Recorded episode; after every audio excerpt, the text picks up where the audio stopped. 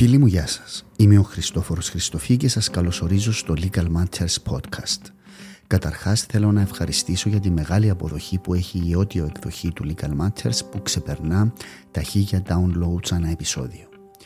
Αν βρίσκεται το περιεχόμενο του Legal Matters χρήσιμο, θα βοηθούσε πολύ στη διάδοσή του εάν βαθμολογούσατε το podcast μέσω της εφαρμογής που χρησιμοποιείτε στο κινητό σας. Αυτό μπορεί να γίνει από το κινητό στην κεντρική σελίδα του podcast σε οποιαδήποτε εφαρμογή είτε στο Apple Podcast, Spotify, Google Podcasts κλπ όπου υπάρχει προς το τέλος της σελίδας επιλογή Ratings and Reviews.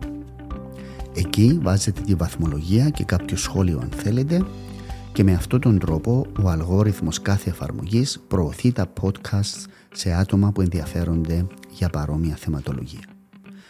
Σας ευχαριστώ πολύ και καλή ακρόαση.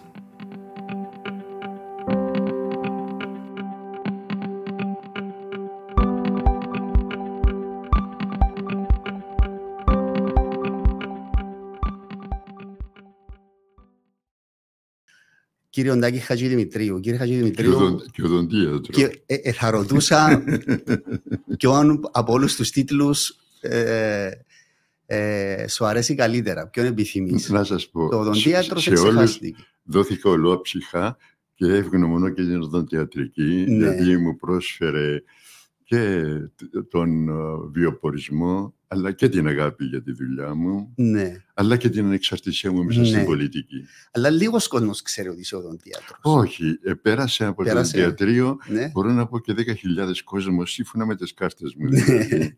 και εργάστηκα 40-45 χρόνια ως Ως οδοντίατρος. οδοντίατρος. Βέβαια, δεν το εγκατέλειψα ποτέ το επάγγελμα. Ναι. Πώς, πώς έτυχε να γίνεις οδοντίατρος, Α, τι ήταν ε, το ήταν, ερεθίσμα; ήταν η εποχή που μάλλον σπουδάζαμε ε, με τη σκέψη ε, επαγγελματικού Προσανατολισμού. προσανατολισμού και βιοπορισμού, μπορώ Ναι. να πω, όχι σύμφωνα με τα ταλέντα μας. Μμμ. Και ήταν και περιορισμένες οι δυνατότητες μας στην εποχή της δεκαετίας του 50. Μπορώ να πω ότι είχα φιλολογικά ενδιαφέροντα. Εφανήκε και στην Διέβαζα από τότε και συνταγματικό Ναι. δίκαιο, θυμάμαι τους Βόλου ακόμα μαθητής στο α, γυμνάσιο. πορεία. Αλλά Που τότε είχες δεν αποθυμένο να επιτρεπόταν. γίνεις- Συγγνώμη. Είχες αποθυμένο να γίνεις δικηγόρος. Να σας δηλαδή. πω, ε, με τραβούσε έννοια της πολιτικής, ότι Ναι. μέσα στην οικογένεια υπήρχε και η φιλολογία και η λογοτεχνία και η πολιτική. Ναι. Η αδερφή μου μπορώ να πω τράβηξε προς τη Λογοτεχνία. λογοτεχνία. Εμένα πιο πολύ με εγωίτευε η πολιτική. Αλλά η οδοντιατρική πώς σε προέκυψε; Ε, λοιπόν, προέκυψε, ε, μπορώ να πω, ότι ήταν επιλογή και απόφαση του θείου μου, του Λουκί του Ακρίτα, Α, ότι θα πρέπει να σπουδάσεις κάτι που να μπορέσεις να ζήσεις και να έχεις και μια Ναι. ανεξαρτησία και νομικά δεν μπορούσα να πάω διότι τότε δεν επιτρεπόταν άσκηση επαγγέλματος όσοι σπουδάζανε στην Μμμ. Ελλάδα. Φιλόλογος δεν ήθελα να γίνω για να μην γίνω υπάλληλος ναι. μιας σχολικής εφορίας στενόκαρδη που εκείνη την εποχή λειτουργούσε με πολύ σκοταδισμό και απέλυε και αριστερούς καθηγητές εκλεχτούς ανθρώπους Μμμ. όπως το Ξούταν, τον Μυριανθόπουλο, τον Μιχαλίδη, μαθητές στο σχολείο Ναι. και για κανένα λόγο δεν ήθελα, οπότε έχ- ήθελα να είναι ανεξάρτητο επάγγελμα Μμμ. και, ε, και τα μέσα τα οικονομικά δεν επέτρεπαν για ε, ευρύτερα θέματα ιατρική και πήγα Οπότε, οδοντιατρική. οδοντιατρική. Ναι, ναι. Ήταν... Αλλά αγάπησα την Αγάπησες. οδοντική. Ναι. Α, έχ- Έγινα βοηθός στο Πανεπιστήμιο. Είχα και όνειρα να προχωρήσω παρακάτω για ε, περαιτέρω σπουδές, Μμμ. αλλά και αυτό διότι α, οι, οι πόροι της οικογένειας ήταν πάρα, Ήταν πάρα, περιορισμένο. πάρα, Να τα πούμε πολύ έτσι περιορισμένοι. σιγά σιγά να μας τα πείτε Ναι. γιατί έχουν πολύ ενδιαφέρον. Ναι. Πριν όμως ξεκινήσουμε κύριε Χατζηδημητρίου έχω μια απορία να μου λύσετε. Πώς διατηρήσετε στα 89 έτσι ακμαίος, μάχημος, δυναμικός με διάβια πνεύματος; Να σας πω, ο, Διατροφή. να, να σας πω α, ο, ο άντρας της αδερφής μου, ο γιατρός ο Μελέαγρος, έλεγε ότι ζεις ε, τη ζωή σου, αλλά δεν ξέρεις την επόμενη ημέρα. Ναι. Έτσι να μην, Να α, μην- αυτοματιαζόμαστε. Α, ναι, Λοιπόν, σωστό. Ε, ε, μέχρι σήμερα, αν μπορώ να πω, μπορώ και εργάζομαι και ελπίζω και αύριο και έχω και όνειρο να ολοκληρώσω και το καινούριο βιβλίο που γράφω Μμ. τώρα, που θα είναι μια και ολοκλήρωση και της δουλειά μου, της συγγραφικής πάνω στο Μμμ. πολιτικό θέμα. Θέλω να φτάσω στο 74 ως το πραξικόπημα και εργάζομαι αυτή τη στιγμή γιατί είναι 7 ετία, 67-74. Πόσες ώρες εργάζεστε κάθε μέρα; Να σας πω, ε, είναι αφιερωμένη η ζωή μου στο διάβασμα, στο γράψιμο και στα πράγματα που κάνω. Εξακολουθώ να παρακολουθώ τις εργασίες της Τεχνικής Επιτροπής για την Πολιτιστική ναι. Κληρονομιά ή μου ζητούν κάποτε και κανέναν άρθρο, καμιά παρέμβαση, παρέμβαση κάπου. Ε, και αυτό μπορώ να πω με διακόπτει από τη συγγραφική ναι. δουλειά, αλλά εργάζομαι συνεχώς και καθημερινά. Και να πούμε ότι μου είπατε ότι τα χτυπάτε στον υπολογιστή, ναι, τα κείμενα σας ναι, στο ναι, κομπιούτερ. Ναι, είναι... Να σας πω ε, ε, και αυτό το πράγμα τι συμβαίνει. Ξέρω εκείνα που μου χρειάζονται. Ό,τι πρόσθετο μου μάθουν τα παιδιά μου, η κόρη μου, ο γιος μου κτλ. Αν δεν το χρησιμοποιήσω, το ξεχνώ την άλλη ημέρα. Έτσι είναι, γράφω τα email, το facebook, τα email, το αυτά facebook. τα τρία μπορώ να τα χειρίζουμε. Ναι. Λοιπόν, να σας πάρω τώρα έτσι δεκαετίες πίσω στον Άγιο Δομέτιο όταν γεννηθήκατε ναι. τότε το 1939. Τέσσερα. 34. Βέβαια, 34. Είμαι τώρα 89 ετών. Ναι, 89 ετών. Πώς ήταν η Κύπρος τότε; Ε, να σας πω, ε, ε, ε, μπορώ να πω τις προσωπικές μου Έτσι, αναμνήσεις. Εκείνη, το σπίτι μας ήταν σε αυτό που λέγεται τώρα Άγιος Ανδρέας. Εκείνη την εποχή Α, ήταν, ήταν χωράφια, Πολλά. ήταν α, κάμποι τεράστιοι που τους έσπερναν, κοπάδια, όλα αυτά τα πράγματα. Και ε, λογαριαζόταν πιο πολύ, μπορώ να πω, Άγιο ε, Δομέτιος παρά Λευκοσία. Αργότερα ναι. εντάχθηκε ε, στα όρια της Λευκοσίας. Ήταν εκτός Λευκοσίας τότε εκείνη η περιοχή, ας πούμε, θεωρεί. Μα η Λευκοσία εκείνη την εποχή ήταν, λογαριάζει ότι είναι εντός των τυχών. Εντός των τυχών. Η αστική, η Κύπρος, η αστική mm-hmm. Λευκοσία. Ή αν α, δεν ήταν εντελώς μέσα στη δική, ήταν στην περιφέρεια των τυχών. Mm-hmm. Το να είσαι σε τέτοιες περιοχές, μπορώ να πω, ήταν μόνο ε, οι άνθρωποι που έρχονταν από τα χωριά, που χτίζαν ένα ε, για να βρουν οικόπεδο κτλ.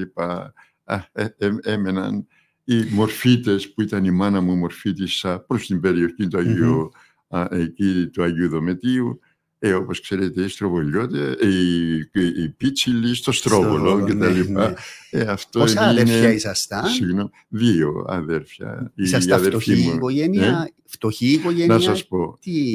μια περιπετειώδηση οικογένεια μπορώ να πω, γιατί ο πατέρας μου α, ξόδεψε όλα του τα νιάτα στους πολέμους, 12 με 22. Mm-hmm. Ήταν στους uh, Βαλκανικούς πολέμους, ήταν στον πρώτο παγκόσμιο στην ε, Μακεδονία, ε, πήγε με τον ελληνικό στρατό στη Μικρανασία, mm-hmm. συνελήφθη εχμάλωτος εκεί. Μπορώ να πω ότι... Το βιβλίο του τον που έγραψε. Ναι, έχω, έχω γράψει ένα βιβλίο για αυτόν με τίτλο «Ουδένα μισθόν έλαβε». Ουδένα μισθόν έλαβε. Και θα τον εξηγήσω και τον ναι. τίτλο γιατί ένα μισθόν έλαβε. Mm-hmm. Ήταν ένας α, αγρότης, α, ένας αγρότης η οικογένεια η οποία καταστράφηκε ένα από του τοκογλύφου και του έδωσε έναν εντολή ο πατέρα του φύγει από το χωριό. Και έφυγε από το χωριό, εργάστηκε στο, στο στρώσιμο των σιδηροδρομικών γραμμών στη Λευκοσία. Ύστερα συνδέθηκε με τον γιατρό τον Καλαβρό α, και εργαζόταν εκεί στο ιατρείο του. Και μετά α, ε, πήρε το μήνυμα των αγώνων της εποχής εκείνης, πήγε στην Ελλάδα και μπορώ να πω, ξοδέψε όλα τα χρόνια της ζωής του εκεί. Ε, αυτό δεν τον βοήθησε να έχει ένα σταθερό επάγγελμα. Όταν γύρισε πίσω, είχε μια, κάποια εμπειρία, είχε καφενείο, είχε ε, ε, καφενείο, αλλά πάλι κακό παθαίνει υπό την εξής έννοια. 1931 τους κλείνουν τα καφενεία, ναι. περιορίζουν τις ώρες. Ήταν η, τα μέτρα του ε, κυβερνήτου. Βέβαια, ναι. δηλαδή πέρασε η οικογένεια μου πολύ δύσκολες ώρες, πολύ δύσκολες ώρες. Άρα μεγαλώσετε σε έναν δύσκολο πολύ ε, δύσκολο, οικονομικά δύσκολο. Την εποχή του πολέμου εργαζόταν στα στρατιωτικά έργα. Μετά πάλι πέφτει η ανεργία και γνωρίσαμε στο σπίτι μας την έννοια της ανεργίας και τι σημαίνει ανεργία.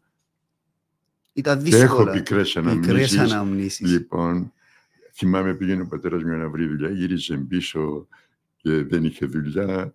Ε, Εμεί στενοχωριόμαστε, μας έλεγε κάθε εμπόδιο για καλό. Και μου έγινε και με ένα μάθημα ναι. στη ζωή μου αυτό το πράγμα, έτσι όταν μου συμβαίνουν πράγματα αρνητικά. Κάθε εμπόδιο. Κάθε εμπόδιο. και ξέρετε, δεν είναι ε, δεν είναι εκτός πραγματικότητας Ναι. αυτή η διαπίστωση. Έχετε πάντα μια θετική αντίκριση των πραγμάτων Να σας πάντως, πω, έτσι, μια Να, να σας πω σίγουρα, γενικά. Α, α, ναι, α, αλλά και αυτό είναι μέσα στο πνεύμα της οικογένειας. Ήταν πάντα σε αναμέτρηση με όλα αυτά τα πράγματα. Ναι. Και με σχέδια και με όνειρα και Μμμ. με ε, οράματα μπορώ να πω. Μμ. Α, έτσι, α, αυτό ήταν από την πλευρά του πατέρα μου, ε, ήταν και η πλευρά της μητέρας μου. Μμμ. Α, και ήταν, α, υπάρχουν μύθοι μέσα στην οικογένεια και για τον παππούν από πλευρά του πατέρα μου και από την πλευρά Μμμ. της μητέρας μου και παλικάρια, ο Κατυρκίγιαννης που σε παλαιότερες εποχές ήταν ένας μύθος παγκύπριος που έζησε για πολλά χρόνια ο μύθος του μέσα στις αναμνήσεις των ανθρώπων. Ε, ήταν ο Λουκής ο Ακρίτας, Μμμ. αλλά και τα άλλα τα αδέρφια, ο Ευρυπίδης Ακρίτας και ο, ο, ο, ο προστάτης άγγελος της οικογένειας, ο Χρήστος ο Ακρίτας που Μμμ. μας βοήθησε όλους. Και ε, ζήσαμε μια ζωή έτσι πολύ ανοιχτή. Μμμ. Ο Χρήστος ο Ακρίτας πηγαίνει μετανάστες από 17 χρονών στην Αυστραλία. Αμ- Ύστερα Αμερική στο 1930, ύστερα Αφρική. Ναι. Δηλαδή, και αυτά τα πράγματα γίνονται και Ναι. αντικείμενο της ζωής μας Ναι. όλους. Τούτον, κύριε Χατζηδημητρίου, το ουδένα μισθόν Στον έλαβε, τι Ελλάδας. σημαίνει; Σημαίνει τι, το τι; εξής. Για τον πατέρα σας. Ναι, που το συλλαμβάνεται εχμάλωτος α, στο Μικρονασία, Μμμ. δραπετεύει και η- αποδίδει την απόδρασή του στην ψύχωση που του πρόσφερε έναν όνειρο που ήταν τον Απόστολον Ανδρέας, του έδειχνε μια κατεύθυνση και αυτόν τον ενέπνευσε και έτσι σε μία στιγμή μπόρεσε και απομακρύθηκε από τη φάλακα και μπήκε και ενώθηκε με τους πρόσφυγες της Της- Μύρνης ή στο λιμάνι της Μύρνης.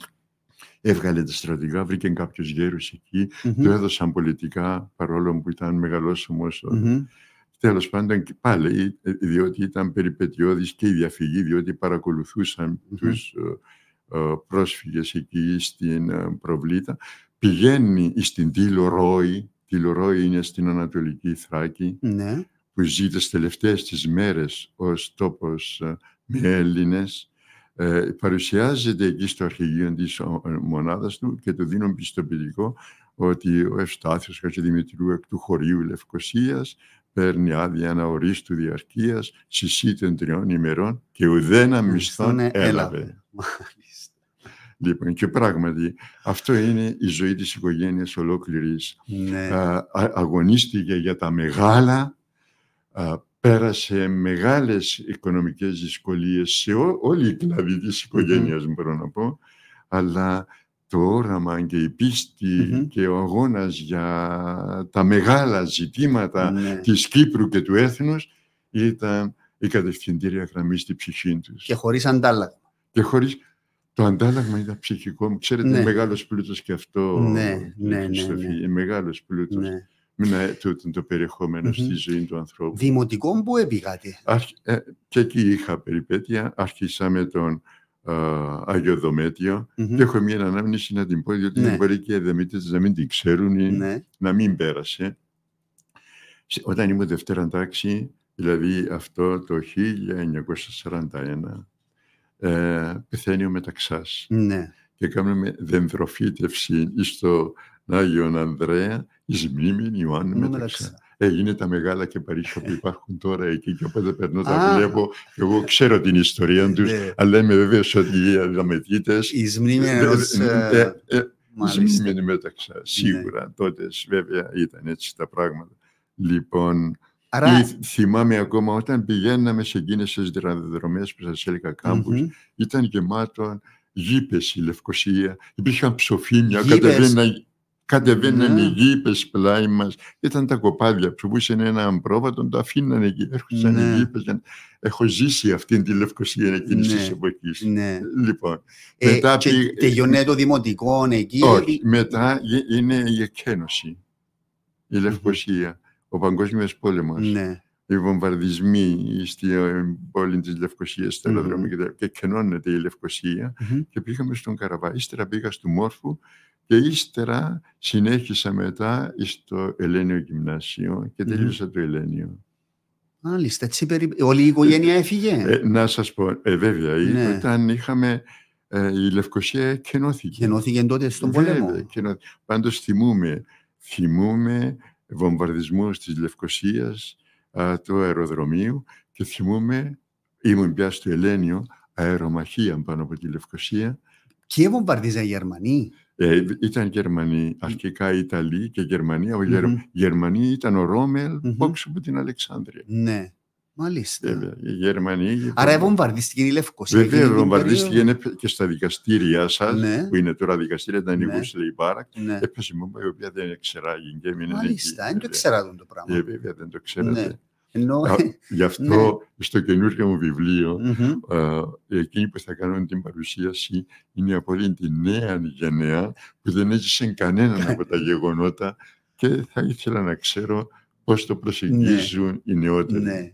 Και άρα ζήσετε τον πόλεμο, το δεύτερο Μάλιστα, παγκόσμιο πόλεμο παγκόσμιο. και στο, πάτε στο Παγκύπριο Γυμνάσιο πότε; Να σας πω, ζω τον Παγκύπριο πόλεμο και ζω μέσα και από τη ζωή του δικό μου και του πατέρα μου και την ε, ε, δημιουργία του νέου πολιτικού κλίματος mm-hmm. από παιδί. Ναι. Και αρχίζω και ζω αυτό το πράγμα. Ναι.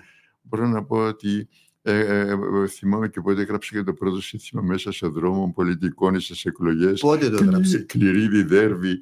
Πότε ήταν το 1943 νομίζω ναι. οι εκλογές ναι. τότε. Στο... Δημαρχιακές. Δημαρχιακές εκλογές. Ήταν τότε που το Ακέλη στρίξε τον Κληρίδι. Ναι, ναι, ναι. ναι. Εξελίγει το Εσείς με ποιον ήσασταν. Με τον Κληρίδη.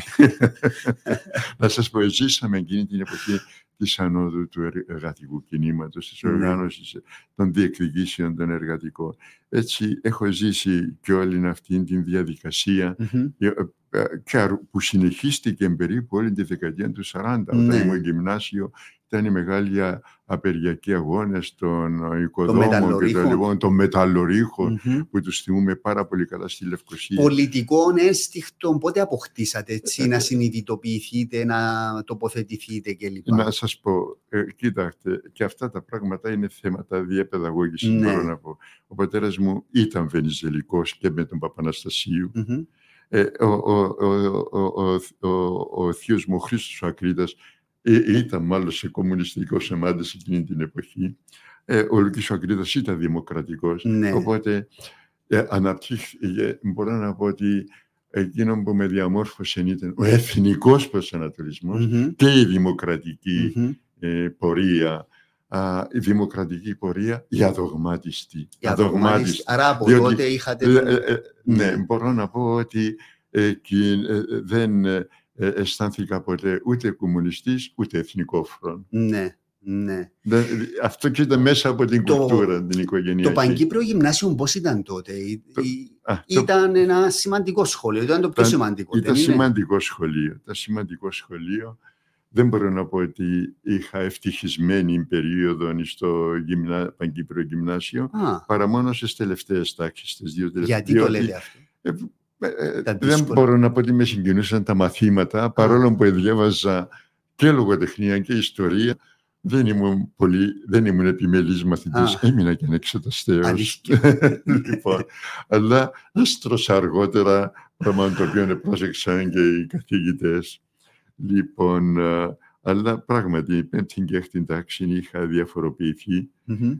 και μπορώ να πω ότι στο πανεπιστήμιο πήγα πολύ καλά. Με ναι. Πώς και να βάζετε όμως τα πρώτα χρόνια, ε, έτσι, να σας πω, με, με τραβούσαν, είχα άλλα ερεθίσματα και στο σπίτι μου. Είχαμε βιβλιοθήκη, ναι. είχαμε ναι. την άφηση ο Λουκής ο Ακρίτας, ήταν η αδερφή μου που ήταν έξι χρόνια μεγαλύτερη ναι. ε, και πιο πολύ με τραβούσαν η, η λογοτεχνία, τα μεθυστήρια. Ήξερα την κυπριακή λογοτεχνία και την ναι. ελληνική λογοτεχνία, mm-hmm. ε, ώσπου να τελειώσω το γυμνάσιο. Και, την, και η ιστορία mm-hmm. με εγωίτευε πάντοτε. Έτσι. Αυτά όμως με βοήθησαν αργότερα όταν μεγαλώσαμε, mm-hmm. όταν και στο σχολείο ε, αρχίσαμε να συζητούμε τα θέματα να μπαίνουμε σε θέματα φιλοσοφίας, ιστορία. Με το Σπυριδάκι θυμούμε mm-hmm. το μάθημα για μένα ήταν αποκάλυψη του Σπυριδάκη, ο επιτάφιος του Περικλέους. Mm-hmm. Uh, οπότε έμπαινα σε πράγματα πλέον που με ενδιέφεραν mm. πλέον. Τότε, κύριε Χατζηδημητρού, ήταν η εποχή της Ένωσης. Αλλά να σας πω Α, ναι, και πάνω στο Παγκύπριο, μου πρόσφερε άλλα πράγματα το Παγκύπριο. Τι πράγμα. Μουσικές ακροάσεις. Mm. Με έμαθε να αγαπήσω την κλασική μουσική. Mm. Ε, ε, ε, ύστερα γίνονταν διαλέξεις πήγαινα στις διαλέξεις στο Παγκύπριο Γυμνάσιο. έρχονταν οι Έλληνες καλλιτέχνες. Έγινονταν παραστάσεις στο, ε, στο αίθουσα τελετών του mm Κυπρίου Γυμνασίου. Ναι. Όλα αυτά τα πράγματα ασκήσαν επίδραση πάνω μου. Ναι. Έτσι δεν μπορώ να πω ότι α, πέρασα από το Παγκύπριο χωρίς να υποστώ την επίδραση του. Αλλά Ναι. υπέστη άλλου είδους επίδραση. Μμμ. Έγραψα τα πρώτα μου διηγήματα που δημοσιεύτηκα στη μαθητική αιστεία α, στην εκτείνη του γυμνασίου. Λοιπόν, μπορώ να πω ότι α, εκεί που μας μου πρόσφερε κάποιους ανοιχτότερους ορίζοντες, ναι, αυτά τα πράγματα Μμμ. με εγωίτευαν. Και πότε τελειώσετε το Παγκύπριο. 1951. 51 και πάτε στην Αθήνα. τότε. Όχι, 51 και μένω στην Κύπρο, Ναι. ώσπου να μπορέσουμε να δούμε πώς θα πήγαινα Ναι. και τότε εμπλέκομαι στην ΠΕΟΝ. Στην ΠΕΟΝ. Ναι. Η ΠΕΟΝ, πείτε μας λίγο τι ήταν, Η, η ΠΕΟΝ ήταν μακαριακή Εκείνη- οργάνωση. Εκείνη, μάλιστα, εκείνη την εποχή φουντώνει η έννοια του ενωτικού αγώνα. Ήδη από το 1950 έχουμε το δημοψήφισμα, Ναι. που ήταν και η πρώτη πράξη της ζωής μου, η πολιτική. Ψηφίσατε στο δημοψήφισμα; Ναι, ήμουν, ε, δηλαδή είχα δικαίωμα ψήφου δεκα, ε, όσοι ήταν 16 χρονών και άλλο. Α, Εγώ δεν είχα συμπληρώσει ακόμα τα 16, Αλλά ήταν πήγατε. Γενάρης. Ε, πήγα και, ψ- αλλά και θυμάμαι το αίσθημα περηφάνειας. έθεσες μου τι- πώς και ήταν η κάτι. ψήφος, ήταν τρεις υπόγραφες σε Ε, Μια βιβλία. ε, υπόγραφες σε ένα χαρτί. Σε Ναι. ένα χαρτί. Ήταν υπογραφή σε έναν ε, χαρτί. Μμμ. Έτσι, δεν θυμάμαι αν ήταν μία ή τρεις υπογραφές. Εγώ Ήταν θυμάμαι σε τι εκκλησία. υπέγραψε. Ω, Επειδή άκουσα ότι υπήρχαν τρεις Ω, τόμοι. ναι, ναι. διάφοροι. Μπορεί να Ναι. υπογράψαμε σε τρεις. Εγώ θυμάμαι ότι υπόγραψα στο Σε δημοψήφισμα. ποια εκκλησία είναι Στη πήγατε. φανερωμένη. Φανερωμένη. Και θυμάμαι περπάτησα στους δρόμους μετά και φορούσαμε και τα καλά μας. Και ήταν και Κυριακή.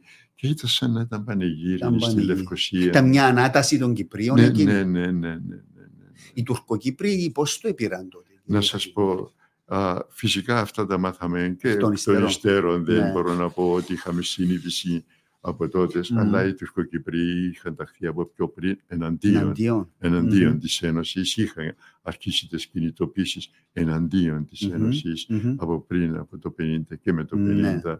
Δηλαδή, και αυτό που λένε μερικοί ότι και ψήφισαν και Τουρκοκύπροι. Ναι. Αυτό είναι παραμύθια, Α, είναι ενισχύ- μύθοι. ναι. Έχει γίνει ανείχνευση και από το Σόντον Δοκτορίν που το έχει δημοσιεύσει. Μπορεί να υπήρχαν καμιά εικοσαριά άνθρωποι οι Α, οποίοι ήταν δεν- έτσι αμεληταίος α- αριθμός. αμεληταίος αριθμός και κάποιων Ναι. συγκεκριμένων καταστάσεων. Δεν υπήρξε ε, Η ΠΕΟΝ όμως η ήταν... ΠΕΟΝ, λοιπόν, η Μμμ. ΠΕΟΝ πώς οργανώθηκε. Ήταν εκείνη την εποχή, φούντωνε το ο, κίνημα. Το ενωσιακό Ήταν κίνημα. ο Μακάριος νεοεκλεγής.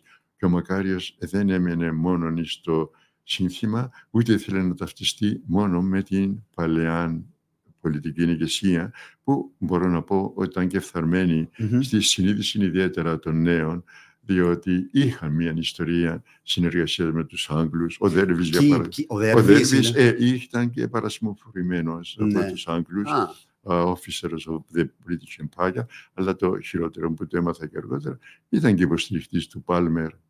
μμ. Ήθελε να μείνει ο Πάλμερ στην Κύπρο, όταν Μάλιστα. ήθελαν να τον αντικαταστήσουν οι Άγγλοι. Άρα υπήρχε Ε, και μια άρχουσα τάξη Κυπρίων υπήρχε- τότε, κύριε Χατζηδημήτρη, η που ήταν αστική με- τα- η υπήρχε. λεγόμενη αστική Λευκοσία. Υπήρχε η αστική Λευκοσία, η οποία αστική Λευκοσία θεωρείται και ο στρατηγικός σύμμαχος των Βρετανών. Μμμ. Για, και έτσι θεωρείται και έτσι ήταν εδώ που Μμμ. τα λέμε ως εκείνη την εποχή. Είναι αργότερα όταν αναπτύσσεται το ΑΚΕΛ και προχωρεί α, με ε, ε, εθνικών προσανατολισμών κτλ. Μμμ. που α, έρχεται η, Ενεργοποιήθηκαν η- και οι η- η δυνάμεις αστική εκείνες. δε- και Μάλιστα. στο μεταξύ δη- δημιουργείται εθναρχία, εκλέγονται μητροπολίτες, έρχονται νέοι επιστήμονες, Μμμ. ε, ισχυροποιείται η αστική τάξη με την οικονομία να βελτιώνεται στην Κύπρο, οπότε κατά κάποιον τρόπο με ηγεσία την εθναρχία Μμ. α, πολλώνεται η κατάσταση στην Κύπρο και με τον εμφύλιο πόλεμο στην Ελλάδα. Ναι. Με τον εμφύλιο πόλεμο. Ισχύει ότι η ΠΕΟΝ δημιουργήθηκε ως αντίβαρον της ΑΟΝ του Ο- ΑΚΕΛ; Οπωσδήποτε, αλλά και για έναν άλλο λόγο. Ήταν οργανώσεις Α, α, νεολαίας που ναι, δεν να, είναι; να σας πω τι, πώς εξελίχθηκε η ΠΕΟΝ. Μμμ. Έχω την εντύπωση ότι ο Μακάριος ήθελε να στηριχτεί και σε δυνάμεις δικές του και σε δυνάμεις νέες. Ναι. Οι συσκέψεις γίνονταν στην Αρχιεπισκοπή κατά από την Προεδρία του Καλλίνικου και μ, ε, η εκλογή, ε, η πρώτη εκλογή της Επιτροπής ε, ε, ΠΕΟΝ έγινε στο Μεγάλο Συνοδικό κάτω από την Προεδρία του Μακάριου. Μμμ. Εκεί εξελέγει ε, γραμματέας της ΠΕΟΝ Λευκοσίας. Και το καταστατικό που το είχε κάνει ο Μακάρης. Διορίζεται ο Γενικός Γραμματέας από τον ίδιο τον Αρχιεπίσκοπο. Και διορίστηκε ο Σταύρος ο Πασκότης, ναι. που είχα μια θαυμάσια συνεργασία με τον Πασκότη. Εσύ είσαι, ήσασταν βοηθός Γενικός Γραμματέας. Εγώ ήμουν γενικός, ήμουν γραμματέας επαρχίας Λευκοσίας, mm-hmm. ε, Λευκοσίας και κατά κάποιον τρόπο δυνάμει επαρχίας Λευκοσίας διότι mm. κινηθήκαμε να α, μεταφέρουμε το μήνυμα της ΠΕΟΝ στα χωριά, παντού, α, με χρηματοδότηση του Μακάριου. Ναι.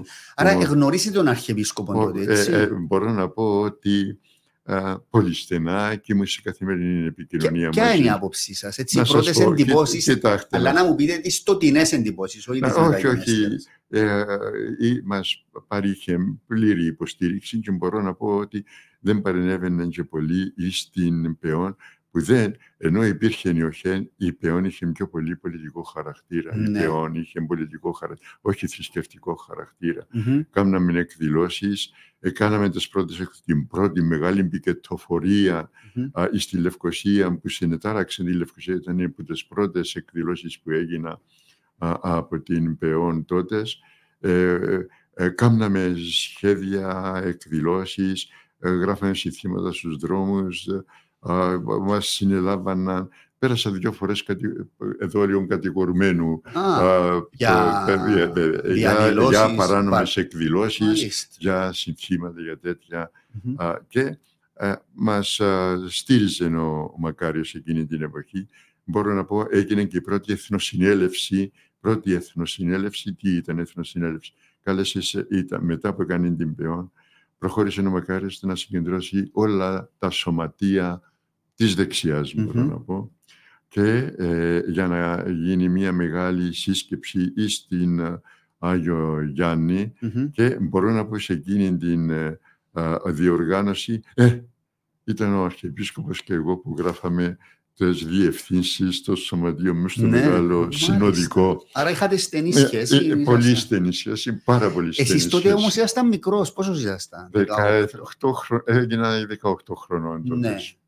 Ε, ε, έγινα 18 χρονών. Άρα, ε, ε, φαντάζομαι ήταν σημαντικό τότε για ένα 18χρονο να είναι με τον Αρχιεπίσκοπο. Ε, μα ήμουν, ήμουν δοσμένος ολόψυχα. Ναι. Είμαστε δοσμένοι ολόψυχα, mm-hmm. όχι με μισή καρδιά, ούτε και ε, τέλος πάντων, με, και εκφράζαμε και ένα νέο, νέο αίσθημα mm που δεν υπήρχε προηγουμένως. Από την ΠΕΟΝ, κύριε Χατζημητρού, η αριστερά ήταν αποκομμένη; Απόλυτα. Απόλυτα. Φυσικά, βέβαια. Μάλιστα, μπορώ να πω και το εξής ήταν και τα πρώτα πράγματα που με διαχώρισαν κατά κάποιον mm. τρόπο.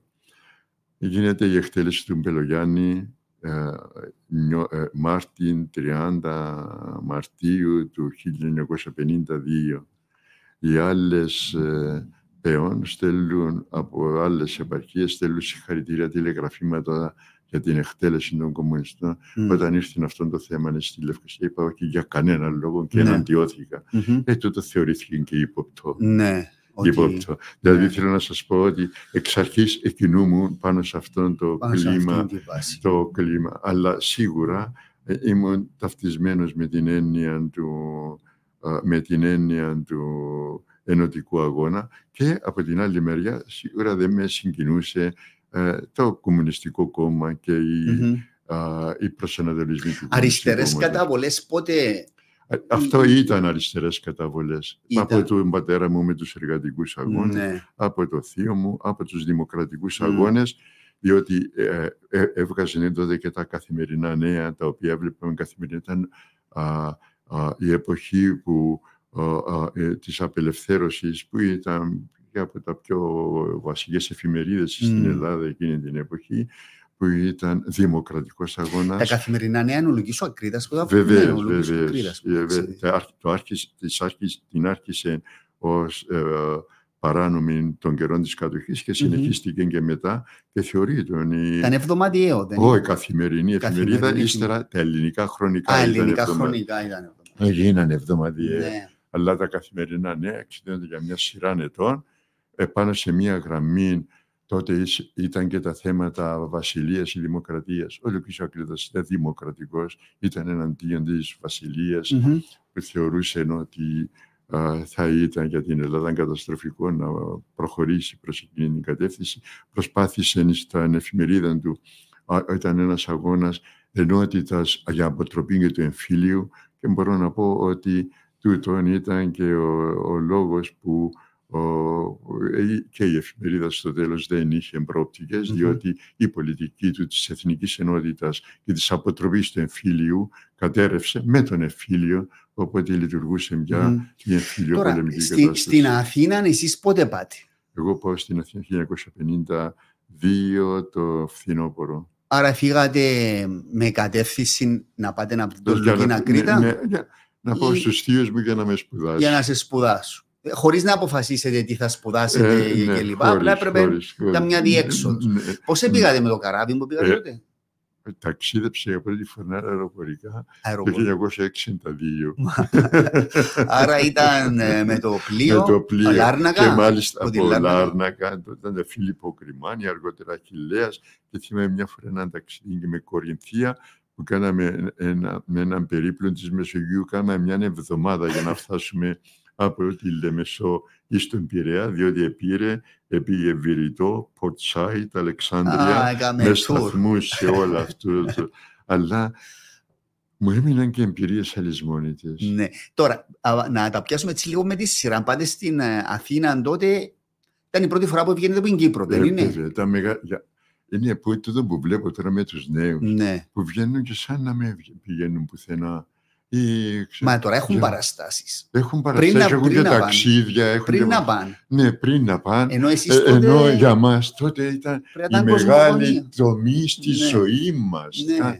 Το μεγάλος και ο προπαντός ακόμα ήταν να μην ξεχάσω και το ταξίδι που, το πρώτο μου ταξίδι πραγματικά στην Αθήνα ναι. ήταν να πήγα μια εκδρομή με το Παγκύπριο Γυμνάσιο το 1951 που τελειώσαμε, ήταν η πρώτη φορά Α. που γινόταν το τι δάκρυα, τι συγκίνηση είχαμε όταν φτάναμε στη νερά της Σαλαμίνας ναι. και βλέπαμε να μακριά τον Πειραιά και ακόμα έχω την εντύπωση ότι φαινόταν και η Ακρόπολη δεν ήταν μολυσμένη η ατμόσφαιρα. Ναι.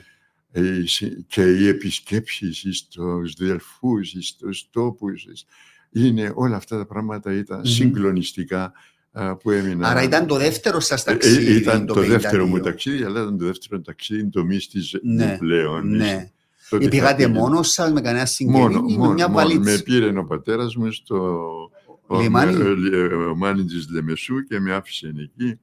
Λοιπόν, και πήγα στην Αθήνα και πήγα... Σας περίμενε ο θείος σας, ο Λουκής ο Η σύζυγος του θείου μου εκεί, ναι. με παρέλαβα. Κυρία Σίλβα; όχι, η Σίλβα δεν έχει ακόμα παντρευτεί, του Ευρυπίδη. Α, η, του άλλου του. Ναι, η ναι, Ντέζη, η Ακρίτα. Ναι. Και α, ε, είχαν γραφεία, εγκαταστάθηκα στα γραφεία Μμμ. τους εκεί και ε, μπορώ να πω έχει και τυπογραφείο και εργαζόμουν και στο τυπογραφείο εκεί Μμμ. τους πρώτους καιρούς και αργότερα α, έτσι έζησα και λίγο τη ζωή των τυπογραφείων όπως ήταν την παλαιότερη εποχή, Ναι. αλλά ακόμα με τις λινοτιοκές, αλλά και με τις κάχες Μμμ. που έπιανες τα ψηφία έναν ένα για να Ναι. κάνεις τίτλους και τα λοιπά. Άρα μάθετε πράγματα τούτη δουλειά. ασύλληπτα Άρα τώρα. περάσετε και από τυπογραφία. Δεν πέρασα έτσι. Ε, βέβαια. κύριε Χατζηδημητρού, από ό,τι καταλαβαίνω και από ό,τι έχω διαβάσει, βεβαίω ο Λουκής Ακρίτας είναι ένας πολύ σημαντικός Ναι, ναι. Κύπριος, Ναι, ναι. ε, εξαιρετική προσωπικότητα που νομίζω και στην Κύπρο δεν τον ξέρουμε στον βαθμό που θα έπρεπε.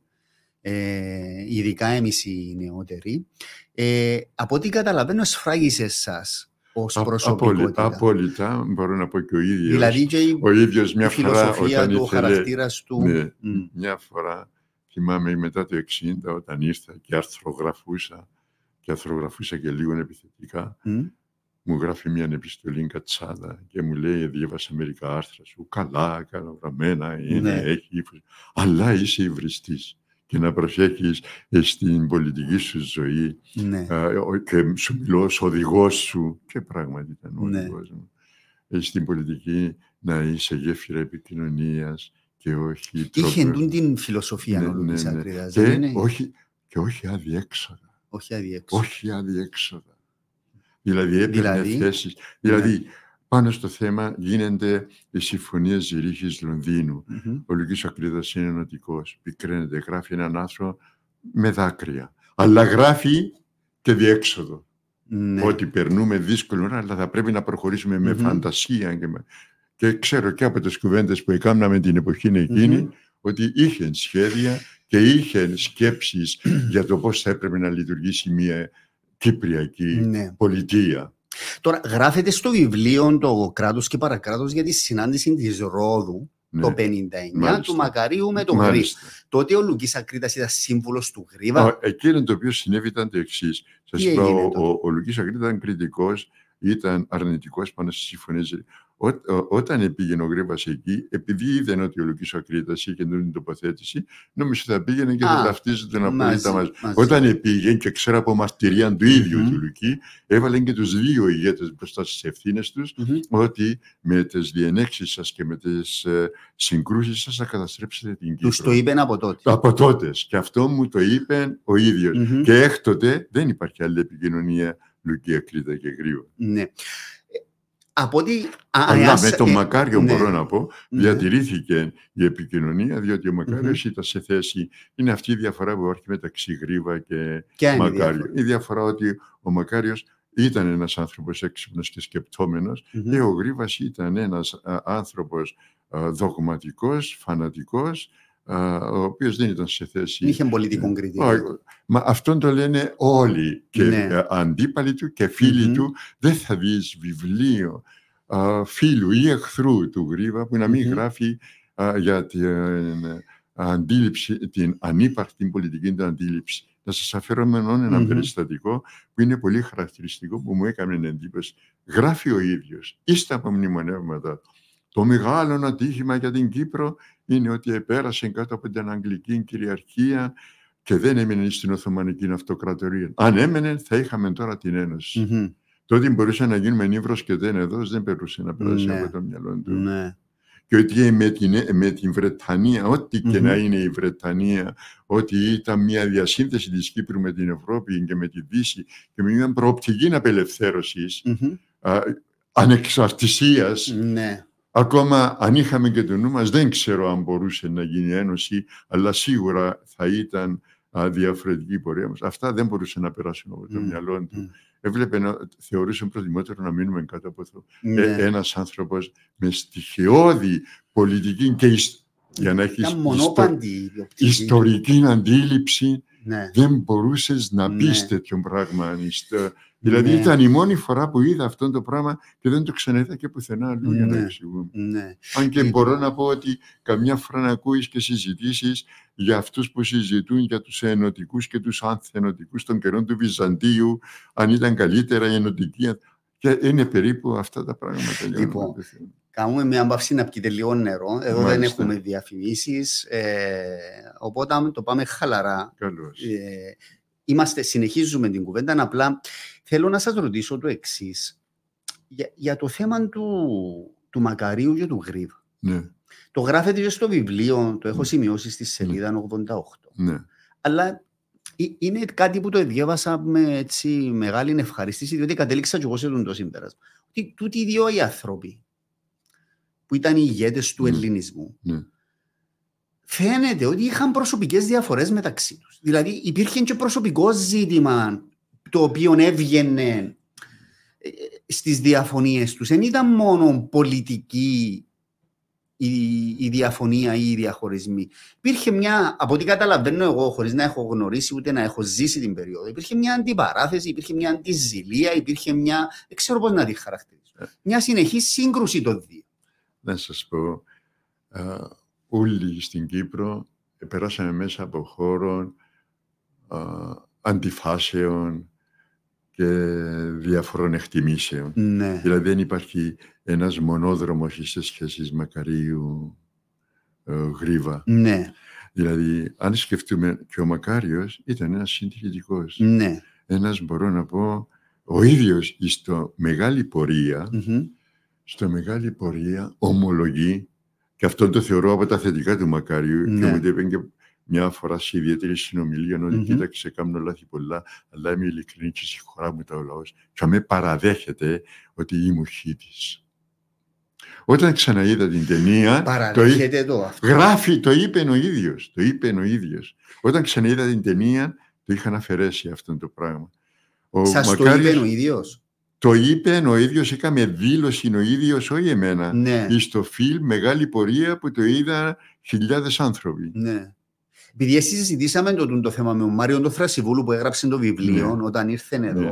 το Ναι. καλοκαίρι. Ναι. Και ο Μάριος είπε ότι από τα στοιχεία τα διαθέσιμα από μελέτησε ο ίδιος δεν υπάρχει μαρτυρία Ακούς, μαρτυρία ότι δεν ήταν υπάρχει. χήτης ο αν- Μακάριος. όχι, μαρτυρία δεν υπήρχε αν ήταν μέλος των χιτών. Ναι, αν ήταν μέλος του χειτού. Μαρτυρία δεν υπάρχει, δεν υπάρχει αν ήταν αρθρογράφος στην εφημερίδα των χιτών, παρόλο που υπάρχει Όχι, υπάρχει- υποψία. Υπάρχουν δημοσιευμένα του. Υπάρχει υποψία για κείμενα ότι είναι του Μακάριου, Α, δεν είναι υπογραμμένα. Δεν είναι υπογραμμένα. Αλλά το χίτης θα το είπε υπό την έννοια του πολιτικού προσανατολισμού, διότι ήταν ε, στην εκκλησία, εκεί στο θυσίο δίπλα, και ε, ε, ε, ήταν με την ίδια νοοτροπία. Το είπε ότι ήμουν χίτης, θα εννοούσε να ήταν οπαδός των χιτών, Α, όχι ότι μέλος. συμμερίζεται ο- ο- όλες αρχές ναι. και αξίες. Και εδώ Ναι. που τα λέμε, επαληθεύεται και από την κατοπινή του πορεία. Μμμ. Όταν έρχεται ως Μητροπολίτης Κητίου, Μμμ. ε, ο λόγος του είναι αντικομμουνιστικός. Και τον θυμούμε μετά να κάθεται να, συ- να α- αυτοσατηρίζεται με τον Παπαϊωάννου για τις ομιλίες που έκανε τις αντικομμουνιστικές και εκείνος για τον τρόπο που τον Ναι. αντιμετώπιζαν εκείνη την εποχή έτυχε, ε, είμαι μάρτυρας Ναι. ε, ε, τέτοιου περιστατικού. Που ήταν με τον Παπαϊωάννου Με και υπα- ναι, σε- αστείευονταν. ναι, ναι, ναι, πάνω σε αυτό το σημείο. Αλλά επαληθεύεται, πηγαίνει στη Μακρόνισο. Που η Μακρόνισο ήταν το βασανιστήριο Ναι. και η ντροπή Μμ. της, ε, ε, η τραγωδία της Ελλάδας και μου λέει εκεί ότι ήταν ο νέος Παρθενώνας που πουλάθηκε το μέλλον της Κύπρου της Ελλάδας Ναι. και πάει πολλά. Ή Ναι. πηγαίνει στις ε, ε, φίλιων πόλεμων ως Μητροπολίτης Κιτιού στις Μμμ. μάχες και παίρνει χώμα που είχαμε και λέει ότι Ναι. θα το πάρω στην Κύπρο για να φυτρώσει το Ναι. δέντρο. Λοιπόν, ο- α, η διαφορά Μακαρίου και Γρήβα, διότι Ναι. από εκεί ξεκινήσαμε, είναι Ναι. ο Μακάριος είναι σε θέση να αντιληφθεί τα πράγματα με την παρόδο του χρόνου. Μμμ. Κα- Να είναι σε θέση να αντιληφθεί ότι δεν μπορεί να συνεχίζεται ο διχασμός κομμουνιστών εθνικό φρόνο Μμμ. και αρχίζει υποτυπώδη Σιγά σιγά ναι, να αλλάζει. υποτυπώ. Δηλαδή μπορώ να πω ακόμα και από τον εθρονιστήριο του λόγου βρήκα στοιχείο που να, Συνενωτικά. α, συμ- ε, που να, σ- ε, που να δίνει ένα νήμα. Μμ. Ένα, αλλά φυσικά στις εθνοσυνελεύσεις δεν καλούνται κομμουνιστές. Ναι. Δεν καλούν, αλλά δεν είναι, ε, ε, τον βλέ- βλέπεις να διαφοροποιείται. Ο Μμμ. Μακάριος είναι θέση να πάρει τα μηνύματα. Μμμ. Να πάρει τα ντόπια μηνύματα, να πάρει τα διεθνή μηνύματα. Μμμ. Ε, ο Γρήβας δεν ήταν στη θέση να Ναι. πάρει κανένα μήνυμα. Μάλιστα. Και ο Γρήβας, και είναι αυτό που του είπε ο Παπάγος. Ο Παπάγος όταν πήγε και του είπε ε, του Παπάγου ότι θα πάρει τον Γρήβα, του λέει μην τον πάρεις. Πολιτεύτηκε. Έχει απόψεις, είναι, ε, θα σου δημιουργήσει προβλήματα στον- Μμμ. ε, ε, στην Κύπρο. Του λέει θα τον πάρω διότι είναι και Κύπρος και συνομότης. Μμ. Είναι το πρώτο στάδιο που νομίζει ο Μακάριος ότι θα πάρει ένα στρατιωτικό ηγέτη Μμμ. ο οποίος θα είναι κάτω από τον έλεγχο της πολιτικής ηγεσίας. Ναι. Και ε, ε, ε, έχουμε τα σ- διάφορα στάδια, είναι γι' αυτό σας Μμ. είπα ότι δεν υπάρχει ένας μονόδρομος Ναι. στην πορεία Μακαρίου Μμμ. α, Μακα- και έχω τούτη τη μαρτυρία όχι μόνο από τα διαβάσματά μου αλλά και από τον Γιάννη τον Παπά. Γιάννης Παπάς είναι γαμπρός του Παπάγου Μμμ. που έκανε το άγαλμα του Λουκίτου Ακρίτα Ναι. και ε, ε, σε συνομιλία που είχα μαζί του μου επανέλαβε αυτές τις κουβέντες ότι ο, ο Παπάγος ήταν εναντίον του να έρθει ο Γρήπ και του πρότεινε έναν Έλληνα αξιωματικό των καταδρομών Μμμ. με βαβαρικό όνομα, λυπάμαι που δεν Ναι. σημείωσα το όνομα. Το. Οπότε θα ήταν κάτω από έλεγχο. Ναι. Ε, ο Γρήβας όταν Μάλιστα. έρχεται στην Κύπρο Μμμ. ε, ακολουθεί πια α, δική του πολιτική. Το γρήβαν εσείς τον γνωρίσατε κύριε Τον Χατζηδημητρίου. εγνώρισα. Τον είδατε καμιά πήγα- φορά ε, από κοντά; ακούστε, και εγώ επειδή είχα όλη αυτή την πορεία, την μπλεγμένη μέσα στην Κυπριακή ιστορία, σας είπα ότι και εγώ ήμουν αρνητικός εναντί των συμφωνιών Μμμ. Ζηρίχης, Λονδίνου. Ε, α, και, ε, αλλά το- α, απόλυτα διαφοροποιημένος Μμμ. από ότι ο- όταν έγινε η δημοκρατία έκαναμε όνειρα και σχέδια και φαίνονται μέσα στο περιοδικό Ναι, Κυπριακά θα τα Χρονικά πούμε, να τα για πούμε την σε λίγο. Κυπριακή Ναι. Δημοκρατία. Λοιπόν, α, αλλά όταν γίνεται το συνέδριο του Γρίβα το 1964 ή στην Αθήνα, Ναι. α, που καλεί, συνέ- με καλούν και εμένα Μμ. και πηγαίνω. Ποιο- και- ποιο, όταν έκαμε κόμμα; Πριν α, ο- το Το πρώτο. 64. Ο Γρίβας επανεμφανίζεται στο προσκήνιο μετά τις διακοινωτικές ταραχές. Να, ο το Γρήβας 63. το 63. Ναι. Το 64 το Γενάρη καλεί Κυπρίους Α, α, Σε στην συνέδριο. Αθήνα για να συσκεφθεί μαζί Μμ. τους για τα πόσοι περαιτέρω Κύπροι πορεία. πήγαν δηλαδή; Ένα θέατρο γεμάτο. Ε, δηλαδή μπορεί να ήταν, ήμασταν και 100 άνθρωποι. Α, και, Και ε, ταξιδέψατε, νομίζω πήγατε- υπήρχε, εγώ πήγα με Ναι. εισιτήριο δικό μου, με διαδρομή δική μου. Οι άλλοι ήταν όλοι με charter flight με τον Σοκράτη τον Ηλιάδη. που Α, πήγα. Άρα είναι τότε που πήγατε Λοιπόν. αεροπορικό στην πρώτη φορά που είπατε πριν. Ε, ε, ε, όχι. Α, ε, ήταν- ε, τότε πήγα, α, ε, νομίζω μπορεί να ήταν η πρώτη φορά αυτή. Μάλιστα. ναι. Και τι έγινε αυτή θα- εκεί, τι έγινε σε αυτό το Εκεί- συνέδριο; Εκείνο που θυμάμαι, η εντύπωση την οποία και είχα συνομιλίες με τον Γρίβα. Τον άκουσα πώς ομιλούσε Μμμ. και οι ομιλίες του Γρίβα ήταν συνεχώς πάνω σε εκτελέσεις. Και δεν τα σα... Και το λάθος με το μεγάλο είναι ότι όποιος ελάλεντα μακάριον παπάδια τα σαν την εκτέλεση του και οι εκτελέσεις. Και... Δηλαδή η κουβέντα μαζί με τον ο, Γρίβαν ήταν μπορώ να πω μονόδρομος. Μμ. Δεν υπήρχε, υπήρχε. Και ύστερα αντελήφθηκα εξ αρχής ότι πέραν του συνεδρίου κοινωνήτων και παρασκηνιακά και το τρίτο είναι ότι ακόμα όταν πήρα εγώ τον λόγο ε, δεν το άρεσε η ομιλία μου του Α. Γρίβα και πήγε να με διακόψει.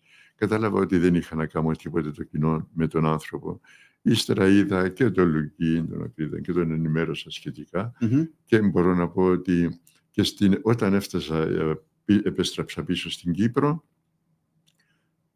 ο- το 64, το, ήταν Μμμ. το 62 που ήταν το πρώτο μου ταξίδι, να Ναι. σας πω γι' αυτό. Μμμ. Ε, Ήταν το 64, το, ήταν το, δε- δε- Το δεύτερο. δεύτερο. Λοιπόν, ήταν ο Ερή Κρουλό, που είχα μια μακρά συζήτηση μαζί του ότι ε, να έχουμε μπελάδες, διότι ε, υπάρχει, ε, μπαίνει ο, ο, ο, ο- η διακοινωτική σύγκρουση και επανέρχεται και ο Γρήβας στο Μμμ. προσκήνιο Ναι. διαμέσου των... Μετά διαμέσου. ήρθε ένα αρχηγός της Εθνικής Φρουράς. Μετά, μετά το φέρνουν Ναι. όλοι. Τώρα, πριν να πάμε εκεί, Ναι. ε, όταν ήσασταν στην Αθήνα την πρώτη φορά για σπουδές, Ναι. ε, εμπλακήκατε στην οργάνωση νεολαία των Φιλελευθέρων. Ε, Ήταν του Γεωργίου Παπανδρέου τότε; Ε, ήταν Γεώργιος Παπανδρέου και Τότε Βενιζέλος είχε- μαζί. Ύστερα Ε, διασπαστήκαν. διασπάστηκε εκείνο το κόμμα. Ύστερα διασπαστήκα και έχω και έγγραφα πάνω σε αυτό Μμμ. το σημείο και προσπάθεια του πώς να αντιμετωπιστεί η κατάσταση. Αλλά τότε, ε, όταν μιλούμε για τη δεκαετία του 1950, Ναι. α, έπαιρνα μέρος με- με- σε όλες τις πολιτικές δραστηριότητες.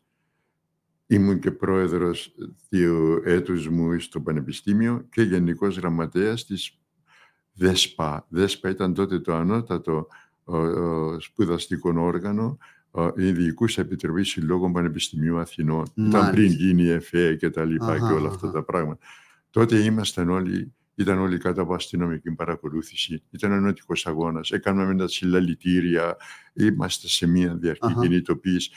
Ε, ε, μπήκα σε ε, δι- ε, γραφεία υπουργών και μπήκα και σε ε, κρατητήρια και φύλακες και στην Αθήνα. Και στην Αθήνα για διαδηλώσεις και έτσι Βε- πράγματα. Βέβαια, και μάλιστα μια φορά Μμμ. ε, ήταν μία ε, υπέστη και ε, κατάλαβα τι σημαίνει προβοκάτσια. Κάνουμε συλλαλητήριο και εκεί που στεκόμουν έρχεται κάθε χειμώνα. Έρχεται ένας και βάζει μου κάτω από το παλτό μου έναν γκλόπ. Και αμέσως με συλλαμβάνει η Το αστυνομία. ότι είχες γκλοπ. Ότι είχαν γκλόπ. Και Ναι. με παίρνουν στην ασφάλεια Α. και με κλείω μέσα στα κελιά της ασφάλειας εκεί, έμεινα μέρες εκεί. Ύστερα έγινε και δίκη περίπου, με κατηγορητήριον ή περίπου... Με βασανίσα σας Ε, κάτι; δεν με βασανίσαν, αλλά Ήσασταν- πέρασα όλες τις ανακρίσεις Εγκλείστος. μέσα στην ασφάλεια για μέρες. Εκεί συνάντη, με ανάκρινε και ο ίδιος ο, γεν- ο, ο διευθυντής της ασφάλειας, ο Ράκιν Τζις, Μμμ. και μάλιστα φεύγοντας από το γραφείο του, χωρίς να το θέλω, φρόντισα και την πόρτα. και έμεινε ένα αστυνομικό που με συνόδευε.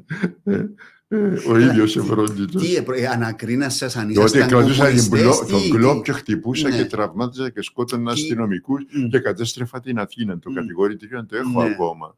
Το Α, κατηγορητήριο αλήθεια. έγινε δίκη, μία δίκη έτσι φοιτητική, ήρθε όλο το πανεπιστήμιο, Ναι. ήταν μάρτυρας υπεράσπισης ο Δασκαλάκης ο Πρίτανης, ήταν ο Λουκή ο Ακρίδα, ήταν δικηγόροι μου ο Κουμάντος και ο Σάκης ο Πεπονής. Τέλος πάντων έγινε. Και αθωθηκάτε τι έγινε; Ε, αθώθηκα στο τέλος. Ναι. Αθώθηκα. Πάντως προβοκάτσια ήταν. Τι σήμαινε η Ελλή- Ύστερα πια μες συνελάμβαναν πριν γίνουν συλλαλητήρια. Α, για να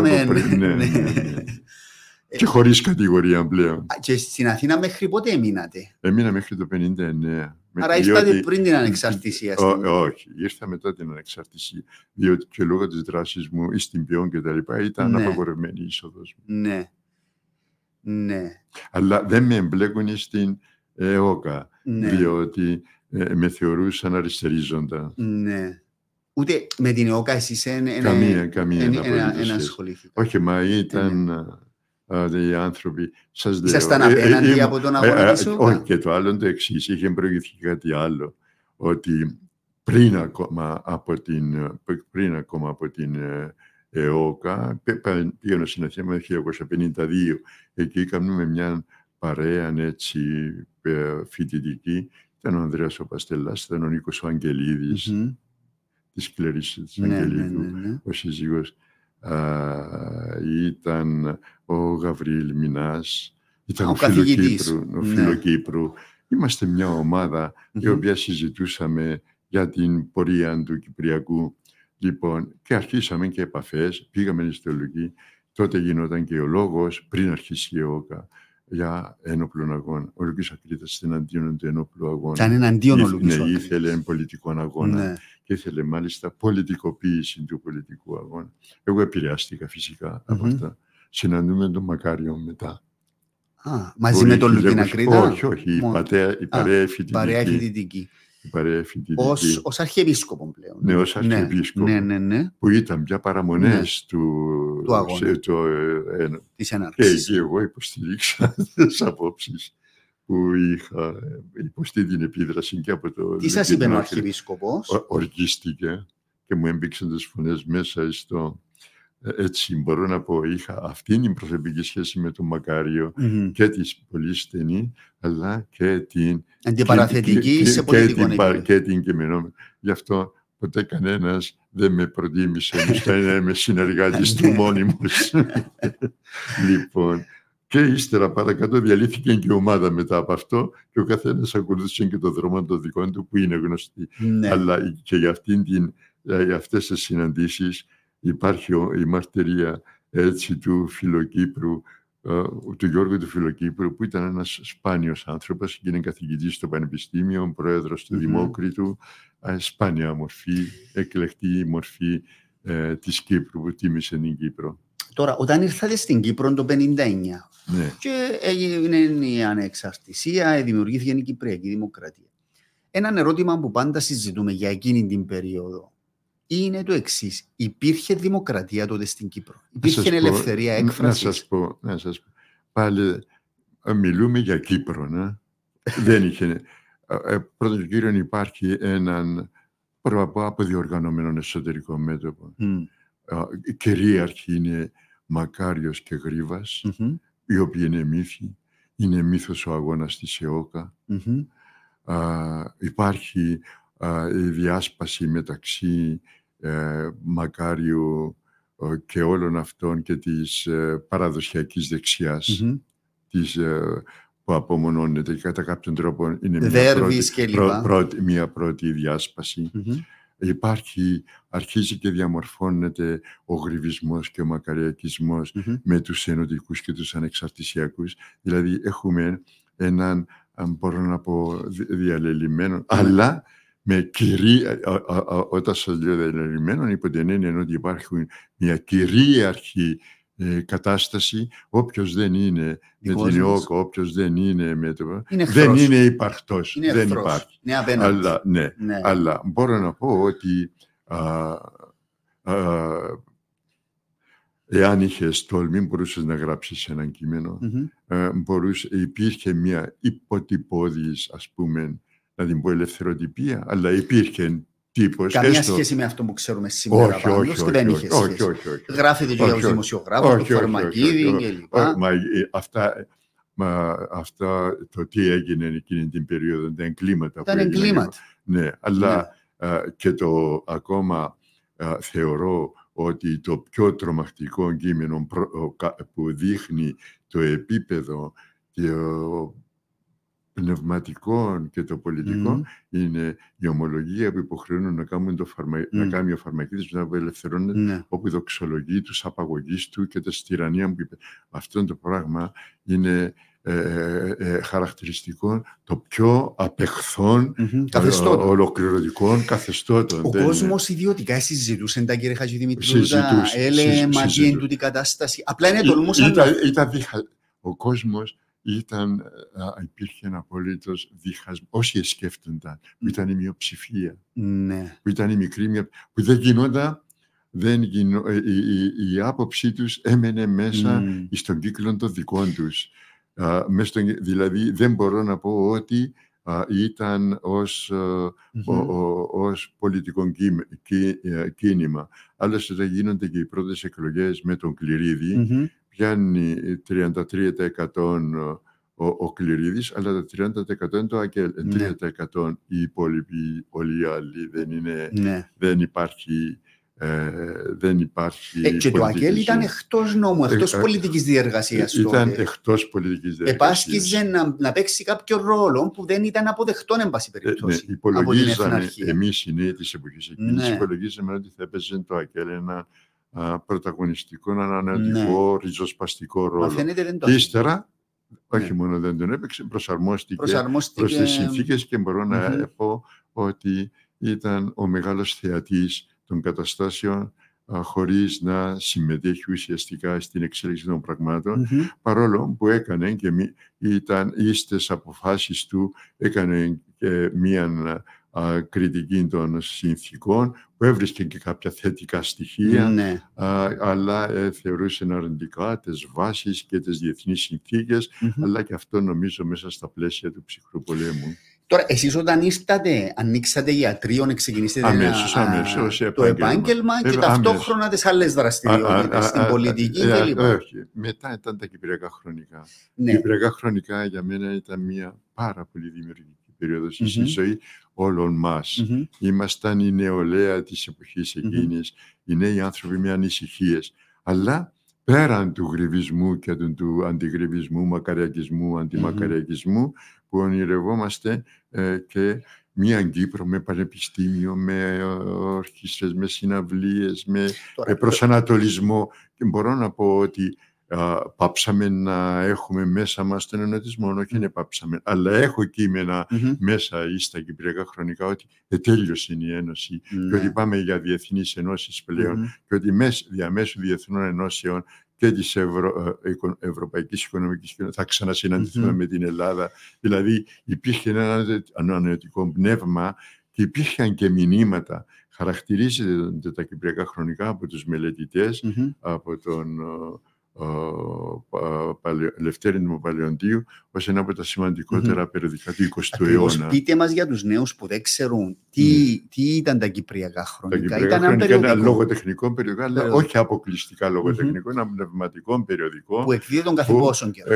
Ήταν μηνιαίο περιοδικό, mm-hmm. που μπορώ να πω ότι uh, συγκέντρωσε όλη την intelligentsia, την νέα της εποχής. Της εποχής. Ε, στη Συντακτική Επιτροπή ήταν η Ιβη Μελάγρου, Χριστάκης Γεωργίου, Γιάννης Κατσούρης, ο Κώστας ο Κορέλης, ο Αλέκος ο Κωνσταντινίδης, mm-hmm. ο Ανδρέας ο Παστελάς, Χαρίλος Παπαδόπουλος, Σαφκάλης, Ιωαννίδης. Εκείνο μπορώ, συνεργάστηκαν όλοι οι νέοι συγγραφείς με τα κυπριακά χρονικά, αλλά η μεγάλη δόξα, η δικαίωση η μεγάλη, όταν πια γίνεται και χούντα, ε, ποιοι είναι συνεργάτες των Κυπριακών Χρονικών, ο Σεφέρης, είναι ώρα αναγνωστά και ο Μανώλης Υπάρχουν τέτοια ακόμα, κύριε Χατζη Δημήτρου, ε, ε, έχω, έχω, ε, μου λείπει νομίζω κάποιον τεύχος. Είχα και δυο που τα θεωρούσα χαμένα μέσα στην καταστασία μου και mm. τα βρήκα εχθές. λοιπόν, Πείτε μου, μου τι κυκλοφορία είχαν τα περιοδικά; Χίλια τεύχη κυκλοφορούσαμε και είχαμε εισπράκτορα και δεν μας χρηματοδοτούσε κανένας και ήταν από τις συνδρομές που βγάζαμε τα Χίλια τεύχη. Μάλιστα. Για την εποχή στέλναμε, πρέπει να ήταν... Τα στέλναμε ταχυδρομικά. Mm-hmm. Και ύστερα κάναμε και τη στέγη Κυπριακού Χρονικών. Στέγη Κυπριακού Χρονικών ήταν, στέγη Κυπριακών Χρονικών ήταν ένας χώρος Μα εκείνη η εποχή του 60 ήταν μια, και μια Θέλω εποχή να δούμε λίγο αναγέννησης πνευματική. Παρόλα τα πολιτικά Τούτο. χάλια, mm-hmm. τους, εκβιασμούς, τους φόνους, τους περιορισμούς, τα εγκλήματα, που εδώ που τα λέμε να τα διαβάζει κανένας όπως θα τα είδατε στο βιβλίο, μπορεί, νομίζω ότι είναι και λίγο thriller το, ναι. το, τι έγινε. Απλά... Όμως υπάρχει και μια πνευματική ανάγκη. Ναι. Έχουμε τον Χριστόφορο τον Σάβα, έχουμε την γκαλερία Απόφαση, έχουμε τα μορφωτικά κέντρα ε, ε των πρεσβειών που συναγωνίζουν. Έχουμε τον Ρογέ Μιλέξ, έχουμε τον Τιανά Μιλέξ, το Αμερικάνικο κέντρο. Ε, ε, υπάρχει μια ζωντάνια πνευματική. Υπάρχει μια ανάταση πνευματική. Πολύ σημαντική. Ναι. Πάρα πολύ.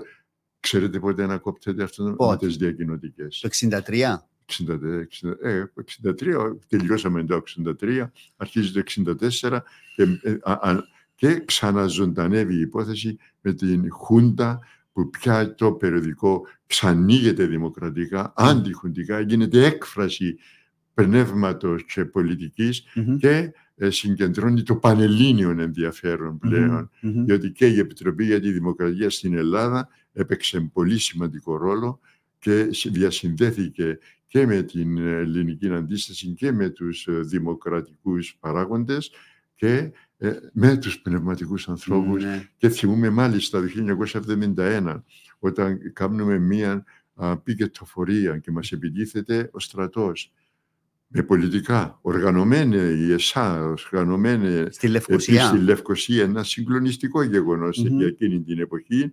ε, που πήρε και διεθνείς διαστάσεις πήρα έναν γράμμα και έναν, μια φωτογραφία, ένα απόκομμα από τα επεισόδια από Αθηναϊκή Εφημερίδα Νομίζω μπράβο, έγραφε κάτι τέτοιο. Ναι. Το Μανώλη το Αναγνωστάκι. Το έχω φυλαχτό, α, φυλαχτό εκείνον το... Πάντως λοιπόν. τούτο, που λέτε μου το είπε και ο Παύλος ο Παύλου πριν mm. το καλοκαίρι όταν έκαναμε ένα podcast ότι εκείνη την περίοδο του 60 υπήρχε μια ανάταση, ανάταση πνευματική ανάταση. της Κύπρου με δηλαδή τότε κάναμε τον αγώνα για το πανεπιστήμιο. Ζωγράφ. Λοιπόν, το πανεπιστήμιο το έχω σημειωμένο να σας ρωτήσω, διότι επρόσεξα έναν άρθρο που εγγράψατε στα Κυπριακά ναι, χρονικά ναι, τότε, το 1962, ναι, που λέτε ότι η ίδρυση ενός πανεπιστημίου στον τόπο μας θα δώσει την ευκαιρία στη μεγάλη μάζα των νέων να σπουδάσουν κλπ. Το επιχείρημα ότι η δημιουργία ενός πανεπιστημίου θα εμπόδιζε τη σπουδή στην Ελλάδα και την άμεση επαφή με τον νεοελληνικό πολιτισμό είναι αποκαλυπτικό, γράφεται, ναι. της στενόκαρδη πολιτικής. Τη αντίληψη. Δηλαδή είναι αυτό ναι, το μόνιμο 30, πράγμα 30 που 30 χρόνια κύριε Τάκη να κάνουμε με τα μα, πανεπιστήμια. Μα, μα πότε, πότε αγαπήσαμε αυτόν τον τόπο. Ναι. Πότε δώσαμε σημασία στην πατρίδα. Πότε καταλάβαμε την αξία της πατρίδας ναι. μας. Πότε καταλάβαμε το τι θα σήμαινε μια Κυπριακή Δημοκρατία που θα αναπτυσσόταν πολιτικά, ναι. πνευματικά, ως χώρα, και εδώ που τα λέμε, κυριαρχούσε το ελληνικό στοιχείο. Ναι. Και στην Κυπριακή Δημοκρατία ναι. κυριαρχούσαμε οι Ελληνοκύπροι, διότι ήταν το Υπουργικό Συμβούλιο να αποφάσιζε με πλειοψηφία, υπήρχε η Βουλή, το Υπουργείο Εσωτερικών Αστυνομία, όλα αυτά ήταν υπό ελληνική, ελληνική διοίκηση, mm-hmm. Υπουργείο Οικονομικών ελληνικό, Υπουργείο Εξωτερικών με Έλληνα και οι Τουρκοκύπροι είχαν μόνο Υπουργείο Άμυνας, Γεωργίας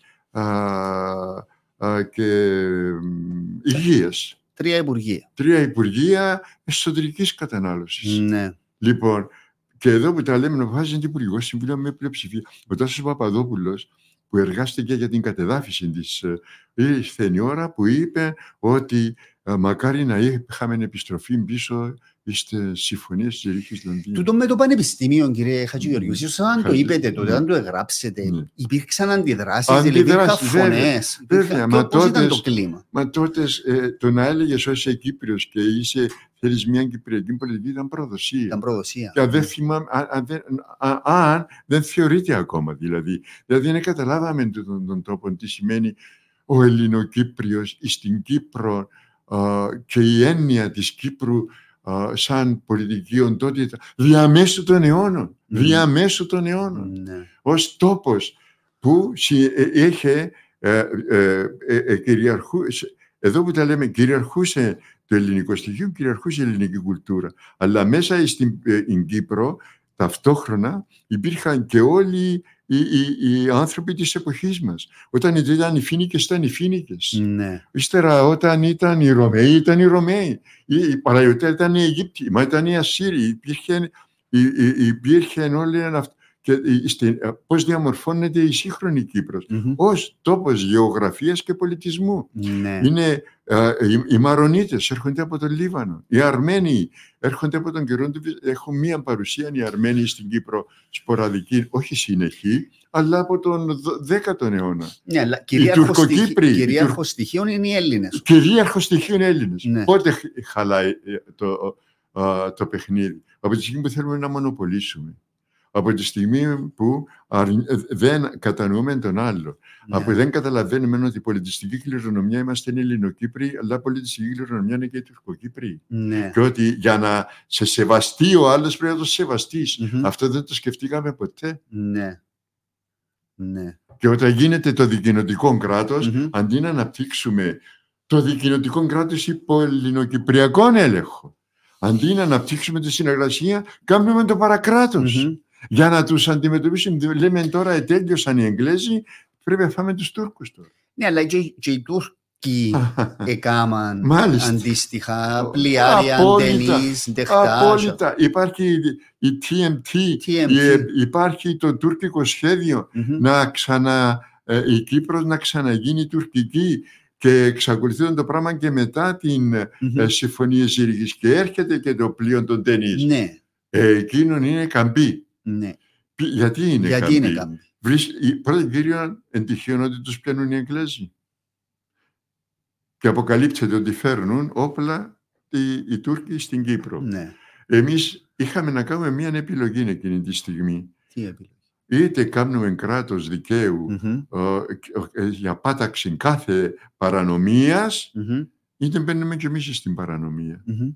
Ε, μπήκαμε στην παρανομία κι εμείς. Τι πρέπει να κάνουμε; Να, να ε, γίνεται ο Μακάριο και η Κυπριακή Δημοκρατία mm. υπέρμαχοι και να καταγγείλουν και την Τουρκία και τους παντες ότι κάνουν παρασπονδία και εισάγουν όπλα στην Κύπρο και εμείς είμαστε υπέρ της διάσωσης της Κυπριακής Δημοκρατίας ναι. που υπογράψαμε ότι θα ιδρύσουμε. Ναι. Και να γίνει κράτος, να γίνει κράτος που να εδραιώσει την έννοια του νόμου και να σεβαστεί το Σύνταγμα. Ναι. Και εμείς ε, ε, ε, προχωρήσαμε προς την εκθεμελίωση. Mm-hmm. Από τη στιγμή που προχωρείς προς εκθεμελίωση, γίνεσαι παρόμοιος τη TMT. Ναι. Έτσι, TMT και παρακράτως σε καταστρέψαν. Ισοφαρίζονται όμως τούτα τα δύο, κύριε Χατζη. Βεβαίως ισοφαρίζονται και μεγαλύτερη ευθύνη η δική μας. Yeah. Διότι ήμασταν η πλειοψηφία. Και είχαμε την δύναμη να τα επιβάλλουμε. Ποιος έπρεπε να ενδιαφερθεί περισσότερο. Οι Τουρκοκύπροι και μάλλον όχι οι Τουρκοκύπροι, η TMT και η Τουρκία γιατί την ενότητα της Κύπρου ή οι Ελληνοκύπροι. Mm. Διότι με ενότητα της Κύπρου δεν σώζεται και το ελληνοκυπριακό στοιχείο και ε, ε, ε, η παράδοση των χιλιάδων ετών. Από τη στιγμή που εμπίκαμε μέσα στην εννοια mm-hmm. μα το πιο βασικό είναι ότι υποσκάψαμε την έννοια της δημοκρατίας του κράτους μας. Του κράτους. Ναι. Και δεν υπήρχε κράτος πλέον. Mm-hmm. Από τη στιγμή που δεν υπάρχει κράτος, ποια είναι η, διαφορά μεταξύ ενός παράνομου Τούρκου και ενός παράνομου Έλληνα; Ναι. Εννοείται που κάνουν δολιοφθορές ή τούτους που κινούνταν που, που, κατά του κράτους. Που κινείται εναντίον του κράτους. Ναι. Που κινείται εναντίον του κράτους. Ναι. Διότι θεωρήσαμε mm-hmm. ότι θα ήταν νίκη αν το καταστρέφαμε. Ναι. Ε, καταστρέψαμε το. Ήταν νίκη, ήταν απώλεια. Τώρα, στο βιβλίο σας, το κράτος και παρακράτος, κάνετε μια διαδρομή από το 60 τα βασικά πολιτικά ναι. βήματα ή ναι. ε, χρονικά σημεία, όπως ήταν οι προπολογισμοί που ναι. ήταν να ψηφίσουμε ναι. κλπ. Και αμέ βλέπουμε ότι δεν υπήρχε καμία συνεννόηση. Αναζητούσαμε. Δεν υπήρχε κοινή Ήταν η πολιτική μας δεν ήταν να διασωθεί η Κυπριακή Δημοκρατία, mm. των Έλληνων Κυπρίων. Ήταν η Ένωση. Η, η, η πολιτική μας φαίνεται στο έγγραφο να κρύτα τι ήταν η πολιτική μας, αλλά η πολιτική μας ήταν πώς να καταρρεύσει τούτο το κράτος. Διότι αν κατέρεε, mm. θα σήμαινε ότι ήταν mm-hmm. α, κακή η Ζηρίχη και ότι θα α, μπορούσαμε να αναφέρουμε τον Κυπριακό στην Αυτοδιάθεση Ένωση. Εσείς πάντως εγγράψετε από το 1962 πάλι στα Κυπριακά χρονικά την τραγικότητα της μεταστροφής της ιστορικής μας πορείας λόγω των συμφωνιών της Ζηρίχης Ε. πρέπει να την αντιμετωπίσουμε με γενναιότητα και νέες αντιλήψεις. Ε, Είναι τούτο που εννοούσες. Εν τούτης ήταν- βεβαίως. Ναι. Ότι τότε ήταν τραγωδία και ότι η, η Ζηρίχη ήταν μια αποτυχία για τον Μμ, ενωτικό για αγώνα. τον ενωτικό. Ε, ήταν αποτυχία, πώς Ναι. να το κάνουμε. Αλλά γιατί προέκυψε; Δηλαδή το προηγούμενο ήταν το σχέδιο Μακμίλα, ναι. που ήταν η διχοτόμηση, που Μμ. ήταν η Τουρκία να έρχεται ο διοικητής. Μμμ, Λοιπόν, όλα όσα έγιναν στην Κύπρο δεν είναι τυχαία. μμμ. Και τα συντάγματα το έμαθα από μαστόρους σας δικηγόρους μεγάλους, Τσάτσο ε, και άλλους, ότι τα συντάγματα δεν είναι νομικά κείμενα. Ναι. Τα συντάγματα είναι προϊόντα πολιτικών εξελίξεων και ιστορικών εξελίξεων. Ναι. Εις- Έτσι όποιος κάθεται να κρίνει Μμμ. τις συμφωνίες και το σύνταγμα της Ζηρίχης νομικά Μμμ. είναι εκτός πράγμα το οποίο γίνεται από όλους τους ειδικούς μας εδώ Μμμ. ήταν το μεγάλο λάθος, ήταν το προϊόν Μμμ. των αδυναμιών των δικών μας. Είχε φτάσει σε αδιέξοδο ο αγώνας της ΕΟΚΑ, Μμμ. είχε φτάσει σε αδιέξοδο η πορεία λύσης του Κυπριακού και η, ε, ε, το, η Ζηρίχη Μμ. ε, ε, στο τέλος ήταν μια α, α, απογοήτευση δραματική για μας τους ενωτικούς, Μμ. αλλά ήταν το, α, α, α, ε, η δοκιμασία, ήταν η κρίσιμη στιγμή που έπρεπε να την αντιμετωπίσουμε με ρεαλισμό και φαντασία. Μμμ.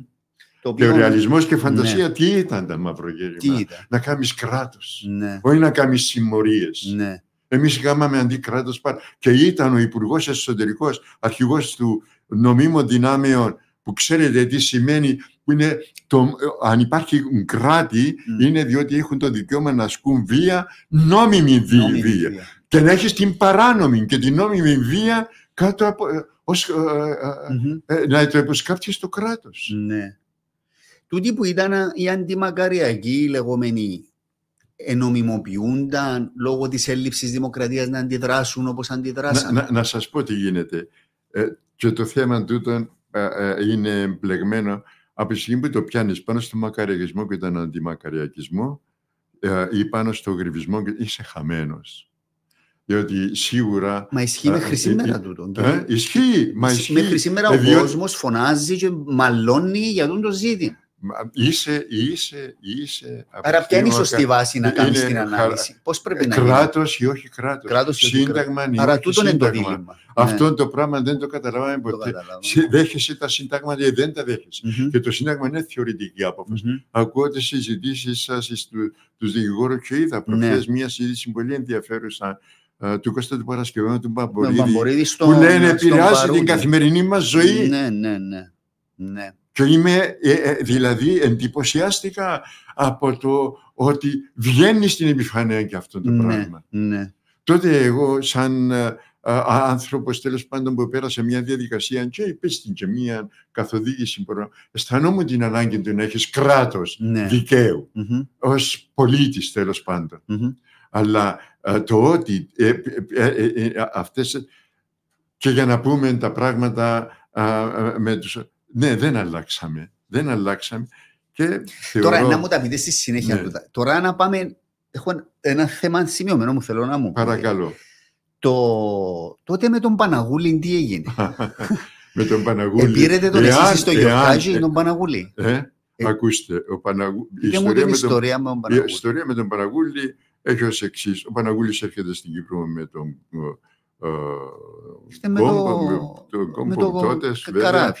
Έρχεται και ε, α, είναι, τον έχει στο σπίτι Ήταν του ο καταζητούμενος. Ανδρέας, ο Ανδρέας ο, Ο Παναγιώτου. Παναγιώτου, ο Ο δικηγόρος. Ανδρέας ο Παναγιώτου αντιλα... α, στο μεταξύ γνω... ε, μας το φέρνει ο Ανδρέας ο Χριστοδουλίδης στην Επιτροπή για τη Δημοκρατία. Μμμ. Κάθεται στις συνεδριάσεις μας, μη συμμετέχει αρχικά καθόλου, αργότερα μη Ήταν στην συμμετέχει. Πάφο που πήγαινε αρχικά. Πρώτα στην Πάφων, αλλά ο, με τον Παναγιώτου μένουν Ναι. εκεί με Νάρδο, που κάπου εκεί Ναι. κοντά στο σπίτι που μένω Μμμ. τώρα παράλληλο προς τη Χατσιδάκη, κάπου εκεί Μμμ, κοντά. μμμ.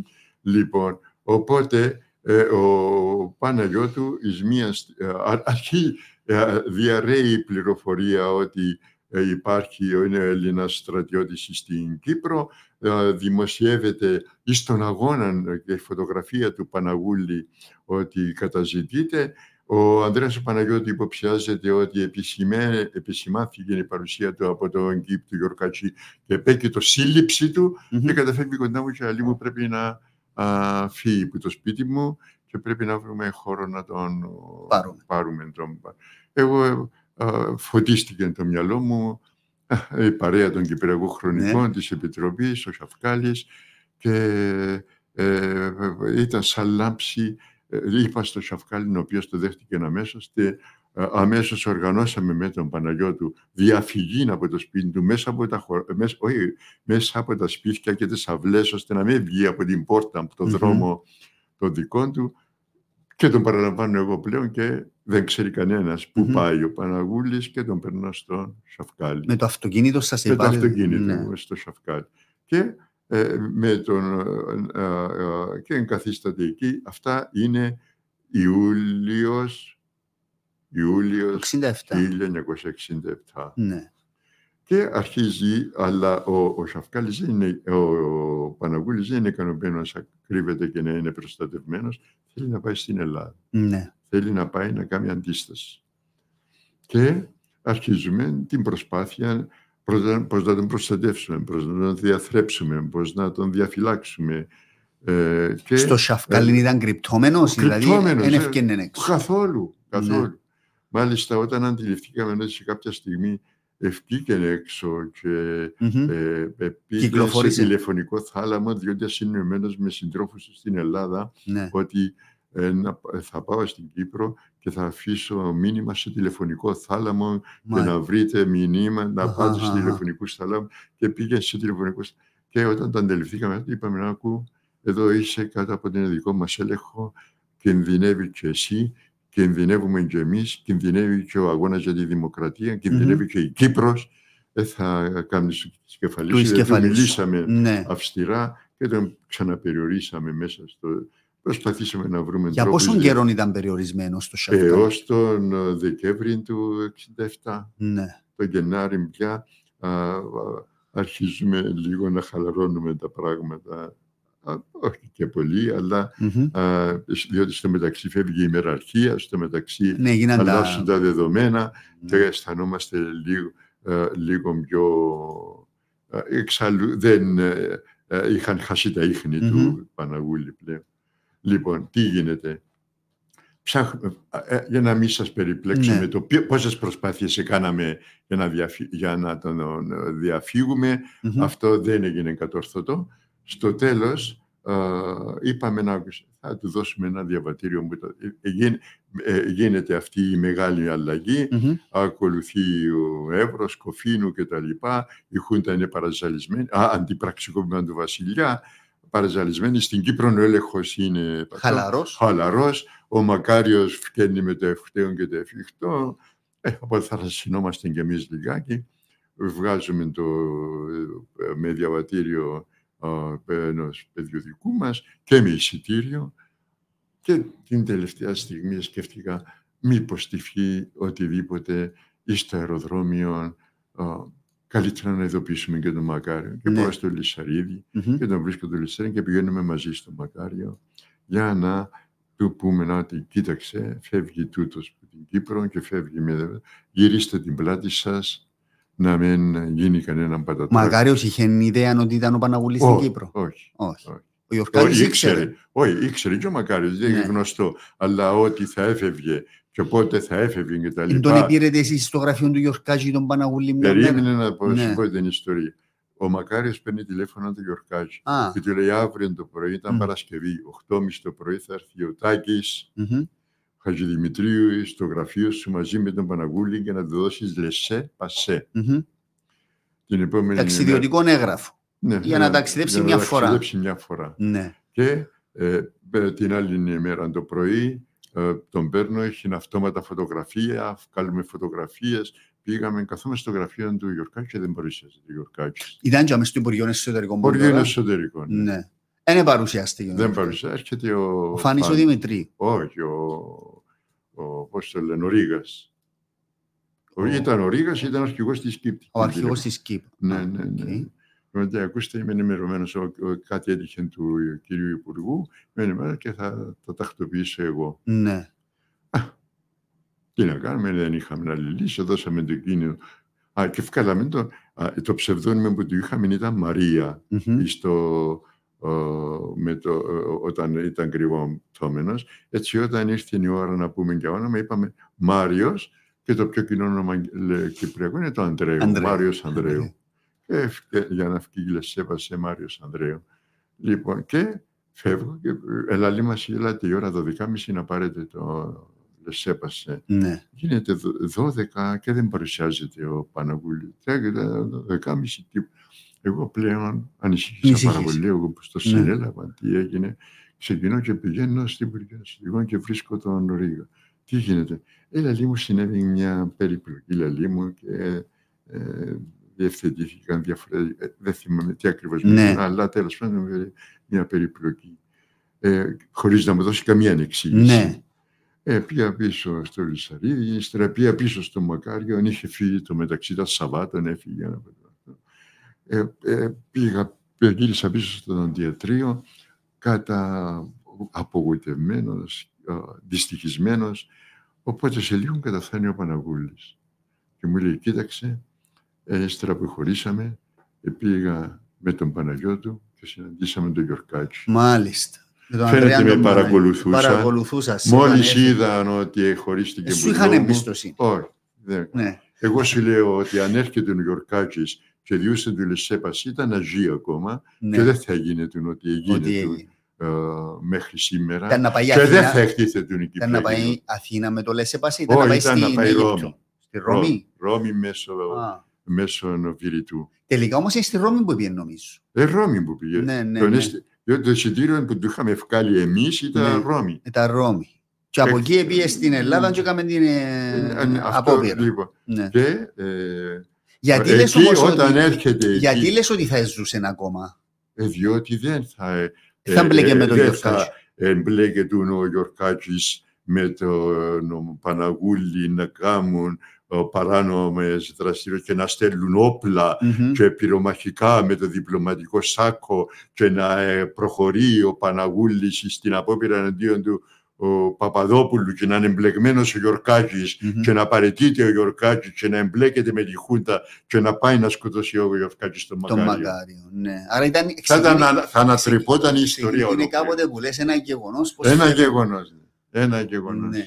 Διότι Καλά. εφα... τι ήταν, ε, από εκεί και πέρα είναι γιατί το έκαμε ο Γιορκάκης. Ναι. Έχω την εντύπωση ο Γιορκάκης μέσα στην πολυπραγμοσύνη του λέει σου είμαι φίλος με τη Χούντα ας είμαι και φίλος και με τους αντιχουντικούς πλέον εφόσον διακάλυψε ο Μακάριος. Ναι, αλλά το ότι ε, συνέπραξε με τον Παναγούλη να δολοφονηθεί ο Παπαδόπουλος ο Ε, μα, δικτάτορ, α, πώς- ο- ο- πώς- Συγγνώμη, ε, ε, και, α, ε, α, υπάρχουν και πάνω σε τέτοια Ήταν με τον πράγματα. Ιωαννίδη. ο- Α, Να σας πω, δεν μπορώ να Δεν ξέρω, μπορεί να τι- ξέρεις. δεν μπορώ να ξέρω με Ναι, ποιον έχει ήταν, ενδιαφέρον. αλλά εγώ- η ερμηνεία την οποία Μμμ. δίνω εγώ, διότι ε, θέματα πια ερμηνείας ο κάθε ένας Ναι. μπορεί να δώσει τη δική του ερμηνεία. Ναι. Αλλά πιστεύω πιο πολύ ότι ο Γιορκάκης είχε να αποκτήσει μια τρομερή αυτοπεποίθηση. Ότι ήταν άφθαρτος. ναι, ότι ήταν πανέξυπνος, Ναι. ήταν πανικανότατος και μπορούσε να παίζει διπλά παιχνίδια Μμμ. α, και να είναι και με τον ένα, να είναι και με τον άλλο Μμμ. και μπορεί να μην ελοάρκαζε κιόλας ότι η Χούντα ήταν να αντέξει και τόσους καιρούς και τα λοιπά. Μμμ. Είδα αλλιώ με τους ε, συνεργάτες του, ε, με τους συνεργάτες του Παναγούλη ε, ε, κα- γίνεται και λόγος για ε, ε, ποιο πρέπει να είναι το πρώτο χτύπημα και τα Μμμ. λοιπά και πρέπει να είναι Λοιπόν, σοβαρό το χτύπημα. Πρέπει να τρέξουμε λίγο. Ναι, διότι αλλά περνάει- θέλω να προσθέσω Ναι. τούτο. Ε, όταν ε, επέπληξα τον Παναγούλη, του είπα να είναι η καταστροφική δική σου Α, και το του είδες. Γιορκάκη και της Κύπρου. Και πήγα και στο Μακάριο. Και του λέω, κοίταξε, εσύ είπες να δοθεί λεσέπασε, εκείνος πήρε, έδωσε το Γιορκάκη διαβατήριο, ένα η Κύπρος στον πελάντη, να βγούμε εμείς να πούμε ότι εκλέψαμε εμείς το διαβατήριο και δώσαμε το, για να μην εμπλακείτε εσείς μέσα στην υπόθεση, διότι θα έρθει η στιγμή που να βγουν στη φόρα όλα αυτά τα πράγματα. Ο Μακάριος δεν δέχτηκε την προσφορά του. Α, ο- φυ- α, Φυσικά μπορεί να μην ήθελε να μας θυματοποιήσει ή να, ή να εμπλακεί Ναι. περισσότερο μέσα σε αυτό Μπορεί το να έχει γητέο. εμπιστοσύνη του Γιορκάτζη ακόμα. Ε; Μπορεί να έχει εμπιστοσύνη Ή, ή του να, μην, Γιορκάτζη. να μην περίμενε ότι δεν εξελίσσονταν έτσι τα πράγματα. Ναι. Εγώ ειδοποίησα ακόμα και τον Ανδρέα Παπανδρέου Μμμ. να φυλάγονται με όλη αυτή την ιστορία. Πώς τον ειδοποίησατε, ε; Με επιστολή, πώς τον Μμμ. ειδοποίησα. Και έχω την εντύπωση ότι δεν έγινε καμιά επικοινωνία Βαναγούλη Παπανδρέου μετά που Ναι. έφυγε. Διότι ήμουν βέβαιος εγώ για το ότι θα εξελίσσεται το- η κατάσταση Σε καταστροφή. σε καταστροφή. Λοιπόν, ε, βέβαια, εμπα- κύριε Χατζηδημητρού, είναι πολλά τα γεγονότα. Εγώ απλά σημείωσα κάποια για να συζητήσουμε. Αντιλαμβάνεστε, είναι μια, μια τεράστια Ε, Συγγνώμη ιστορία, αν πορείας διαρρώ ζωή. πολύ. Όχι, καθόλου, καθόλου. Ναι. Ε, τόση ώρα που μιλούμε, σκέφτομαι το εξής. Τούτος ο άνθρωπος, λέω, πώς ήταν συμβατός με τα πράγματα που επίστευε ο Βάσος ο Λισσαρίδης; Να σας πω. Πώς εκολλήσετε με τον Ακούστε, γιατρό. ακούστε, να ακούστε. Ενώ Και ο εσείς Βάσος έχετε ο μια Λυσ- θεώρηση... Ακούστε, ναι, ακούστε και με κάπως τον Βάσο τον διαφορετική. Λυσαρίδη. Να, είπαμε, ζούμενοι στην Κύπρο. Ναι. Οι άνθρωποι δεν είναι πάντα ίδιοι. Και δεν είναι πάντα ίδιες οι πολιτικές επιλογές. Η Σαρίδης Και ήταν πάντα- πιο hardcore, Ο- όμως, ήταν άκουστε, πιο ο Λι- τι σκληρός. ήταν ο Λυσαρίδης στην εποχή; Πρώτα και κύριε, την πρώτη κουβέντα που έκανα με τον Πότε Λυσαρίδη ήταν; για κόμμα ήταν το, το 64. Α, από τότε. Βέβαια. Τόσο Διότι νωρίς. τότε ο, ο, ο Λυσαρίδης ήταν διαφοροποιημένος και από τον ε, ε, Κληρίδη και από τον Γιορκάτζη και τα Ήταν λοιπά. εναντίον το Και- σύμφωνο. ναι, ή- ήταν, ήταν και εναντίον του συμφωνίου και ήμουν και εγώ. Ναι. Ήταν, ε, α, α, ήταν και το άλλο να σκεφτείτε και μια άλλη εποχή αντιπεριαλιστικών αγώνων, αντιαπιακών Ναι, κινημάτων, ναι, ναι. Παλαιστίνοι, ε, Φρελίμο, Άραβες, ε, Αφρικάνοι, ε, ε, ε, ένας α- αδέσμευτο κίνημα, ένας άλλος κόσμος Μμ. που κάνουν λάθος ότι κάθονται και να εξηγούν σήμερα τι ήταν οι αδέσμευτοι και ποια με τους αδέσμευτους. Ήταν άλλος κόσμος και άλλη, Άλλη εποχή, εποχή. Άλλη εποχή. άλλη εποχή. Και ο Λυσαρίδης αντιπροσώπευε αυτά τα πράγματα. Mm. Και εγώ ήμουν αντιυμπεριαλιστής, ήμουν... α, α, α, α, ε, Υπέρ της θαυμάζα ελευθερίας των αντιαπικιακούς λαών αγώνες, κλπ. Ναι. θαύμαζα τον αραβικό εθνικισμό της εποχής του Νάσερ, Μμμ. πίστευα ότι ήταν αλλαγή ε, στην εποχή Άρα ήταν εκείνη. το κλίμα Ήταν εκεί. το λοιπόν. ε, ε, ε, Ύστερα, όταν το 60, μπορώ να πω ότι καθυστέρησε ο Λυσαρίδης να αναγγείλει κόμμα. Και ήταν το γεγονός ότι αναγγέλθηκαν το 69 Μμμ. ήταν ως αντίδραση στην ίδρυση, του, κο- στην, την πρωτοβουλία των κομμάτων, εδώ που τα λέμε, Μμ. την οφείλουμε στον Κληρίδη Μμμ. και στο Γιορκάτσι για τους δικούς του λόγους Ναι. δικούς τους λόγους για την ίδρυση του κόμματος και ιδρύονται σε αντιπερισπασμό. Και αυτό ήταν το μειονέκτημα. Μμ. Και όταν ιδρύεται εκ των προτέρων ε, και το Σοσιαλιστικό αντι. Κόμμα, Ναι. θα είχε ένα κόμμα. Αλλά ήταν μια αναγκαιότητα το Σοσιαλιστικό Κόμμα. Ήταν. Διότι υπήρχε όλος ο κόσμος, ο πέραν της εθνικοφροσύνης της δεξιάς και ο πέραν του ΑΚΕΛ Ναι. που ήταν οι, οι, Ελ- οι, οι φοιτητές που σπούδασαν στην Ελλάδα και διαπαιδαγωγήθηκαν με το δόγμα του Παπανδρέου και των Δημοκρατικών Αγώνων. Μμμ. Ήταν οι νέοι επιστήμονες που έρχονταν από την Αγγλία, που ήταν με τον Εργατικό Κόμμα και αρκετοί με το τροσκιστικό κίνημα Ναι. κτλ. Α, Ναι. δηλαδή υπήρχε ένας κόσμος ολόκληρος, Μμμ. κειμενόμενος, δημοκρατικός, με τις ίδιες αντιλήψεις. Μμμ. Ε, και όταν ιδρύεται το 69 το Σοσιαλιστικό Κόμμα, εγώ είχα επιλογή να πάω και στο, με τον Κληρίδη. Ο Μακάριος είπε του Κληρίδη, πάρ' τον τάκι μαζί σου. Διότι παρόλο που στο μεταξύ και ως δημοσιογράφος είχα επικοινωνία Ναι. συνεχή με τον Μακάριο. Ναι. Ε, ε, και αυτό το πράγμα, ε, υπάρχει και μαρτυρία για αυτό το πράγμα. Αλλά εγώ δεν ε, ε, αισθανόμουν ότι δεν ήταν ο κόσμος μου και ήμουν στο δοντιατρίο, δούλευα σε πελάτη, χτυπά το τηλέφωνο και με, ήταν ο Λυσαρίδης που την άλλη μεριά μου λέει «Τάκη, αποφάσισα να κάνουμε κόμμα». Εγώ έμεινα, φαίνεται λίγο ανάφωνος. Τι μου λέει, διστάζεις; Όχι, λέω, δεν διστάζω. Και προχωρήσαμε μαζί εδώ που τα λέμε Μμμ. και από εκεί και πέρα Άρα ήσασταν αφιέρωση. συνειδητές της ΕΔΕΚ. Ε, μπορώ να πω ναι. Ναι. Και όχι μόνο τούτο, αλλά όλο το βάρος της ευθύνης και της κίνησης και της δραστηριοποίησης και της επικοινωνίας με τον κόσμο, ε, τον είχα αναλάβει και ήμουν κάθε... ε, τέλειωνα το δοντιατρίο η ώρα 6-7 και ξεκινούσα για τα χορκά.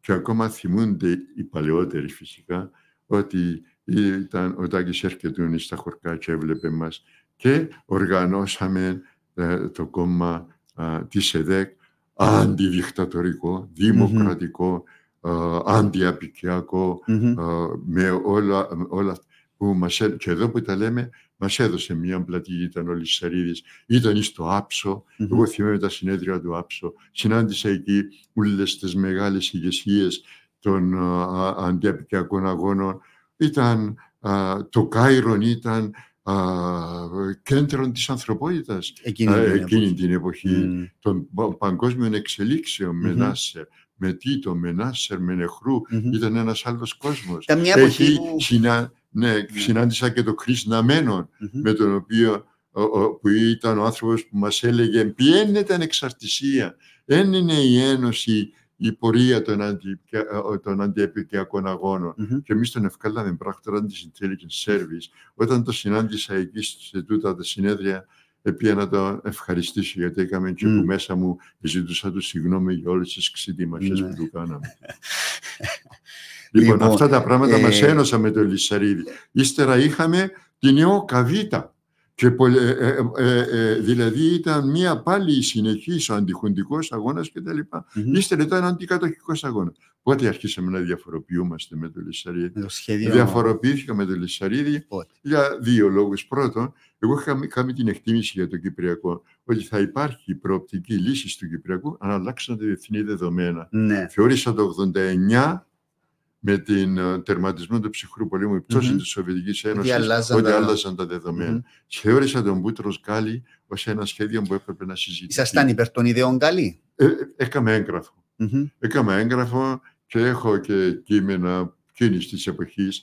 α, αλλά μέσα στα κόμματα δυστυχώς Μμμ. η- η- ο δημοκρατικός διάλογος είναι πολλά περιορισμένος. Ναι. Έγινε, ε, ε, ε, έγινε με συνεδρίαση ε, μετά που το επέβαλα τούτο, αλλά, ε, το, σε- από αυτό, αλλά ήμουν μο- μο- Ήσαν μο- μειοψηφία. μαζί με τον Χρυσόστομο τον Περικλέου. Είμαστε οι Μάλιστα. πιο ερημίτες Ναι. μέσα στην Κεντρική Επιτροπή. Λοιπόν, τέλος πάντων, ύστερα ήταν η Ευρωπαϊκή Ένωση. Που, ε, ε, και εγώ ήμουν υπέρ, ε, ε, ήταν το άλλο πρόβλημα, ότι μέσα στο κόμμα υπήρχε αντιευρωπαϊσμός. Εγώ ήμουν υπέρ της Ευρωπαϊκής Ένωσης. Ήταν, υπήρχε κριτική ακόμα και της σοσιαλιστικής διεθνής. Εγώ ήμουν υπέρ της σοσιαλιστικής Μμμ. διεθνούς. Αλλά πάνω σε τούτο το βασικό σημείο είναι που α, άρχισε να διαφοροποιείται. Ύστερα ακολουθούν και υπάρχει φυσικά Βασιλείου, υπάρχει Κληρίδης, γίνονται Μμ. εκλογές, γίνονται η ψήφος κατά συνείδηση, που εδώ που τα λέμε ψήφος κατά συνείδηση εκείνη την εποχή, ο, ε, η απόκριφη εντολή περίπου ήταν Κληρίδης μέσα. Τι από την ΕΔΕ. εψηφίσες τότε, κύριε Εγώ Δαγγέση; ψηφίσα Βασιλείου. Βασίλειο. Όχι απλώς ε, δήλωσα να ψηφίσω Βασιλείου. Ναι. Αυτό φυσικά προκάλεσε μεγάλο κλονισμό Ναι. ε, έκτο- με- και μέσα στο κόμμα. Ήταν που Και τότε στο που σε- ξεκίνησε. Ε, Ναι, βέβαια. βέβαια. Ναι. Ε, ε, Δήλωσα ότι θα ψήφιζα Βασίλειο ανοιχτά, καθαρά. Μμ. Θυμάμαι και μάλιστα σχολιαστή από έναν τηλεοπτικό σταθμό που είπε ότι τούτο δημιουργεί προβλήματα πια για την ΕΔΕ. Ναι. Δημιούργησε για μένα προβλήματα, α, που, αλλά είναι Ε, αυτόν ότι... Πότε και νιώσες δε- και δεν- ξένος ε, στην ΕΤΕΚ. Πότε Να- νιώσετε να σου- ξένος; ε, στο μεταξύ, εκείνο που γίνεται, σφα... Υπάρχει η σφαγή με το μασένι και με το παμπάκι. Υπόγειος πόλεμος, ο Μάλιστα. Ναι. Με το παμπάκι. Ναι. Ε, Επίενα σε εκλογές και λαλούσαν ο γιατρός θέλει τον τάκι να πούμε. Ξέρω. Ναι. Και μη, το είπα του σε μια φορά, έλα μου να άρχισε μαζί μου. Παρ' όλα αυτά, εγώ ε, ε, αισθανόμουν τη ζωή μου ταυτισμένη με την ΕΔΕΚ. Mm. Έρχεται ακόμα και φτάνουμε. Ναι, ε, ε, ε, Στι εκλογές του 2000 ένα φτάνει επί στο 6,5% θέτω θέμα ηγεσία. Γίνονται οι εκλογές και εκλέγεται ο Γιαννάκης. Ε, αλλά εγώ δεν φεύγω από την ΕΔΕΚ. Αλλά μένω απλό μέλος πλέον. Δεν θέλω να μείνω μέσα στην ΕΔΕΚ ως αντιπολίτευση του Γιαννάκη. Όταν στο μεταξύ είμαι συντονιστής εναρμόνισης, ήταν ένας ρόλος μέγας που μπορώ να, να πω.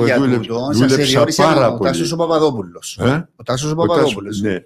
Δεν με έβαλαν υπουργό τότε, Μμ. διότι φέρνουν αντίρρηση που την ΕΔΕΚ, αλλά δεν μπορούσαν να με παραγνωρίσουν πλήρως. Μμμ. Ευκάλαν και τον Βασιλείου που για με, ε, κάποιον έπρεπε να βάλουν εκεί και μου πρότειναν εμένα, παρόλο που μπορώ να πω που αισθανόμουν λίγο αδύναμος, διότι δεν είχα ούτε τις νομικές γνώσεις, ούτε τα εγγλέζικα μου είναι τέλεια. Ναι. Α, όμως έκατσα, εργάστηκα, ε, πάλεψα, α, ε, είχα επικοινωνία και με τη δημόσια υπηρεσία και με τους υπουργούς όλους και δεν για να είμαι δίκαιος. Και πολύ καλή συνεργασία με τον Τάσο τον Παπαδόπουλο. Ναι. Μέχρι το σημείο να πούμε που δεν χρειάζεται να του πω δεύτερη λέξη να πούμε και με στήριζε στην, ε, Στη ε, Στη διαδικασία. διαδικασία.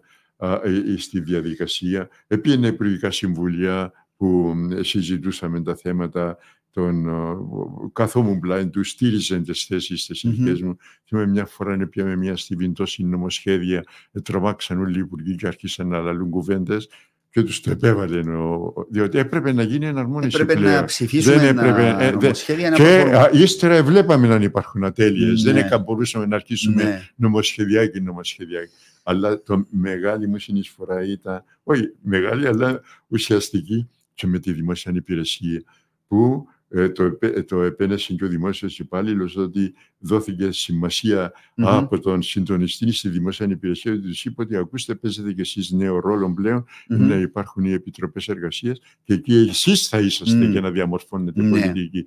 Και εκτιμήθηκε πολύ από τους δημόσιου. Έγινε συγκέντρωση στο αμφιθέατρο mm-hmm. της Πασιδή, όπου μίλησε για όλα αυτά τα πράγματα πράγματι. Τώρα, να πούμε έτσι, μια και φτάσαμε στην την εποχή, ναι. να πούμε και το, φτάσαμε στο σχέδιο Νανά. Ναι.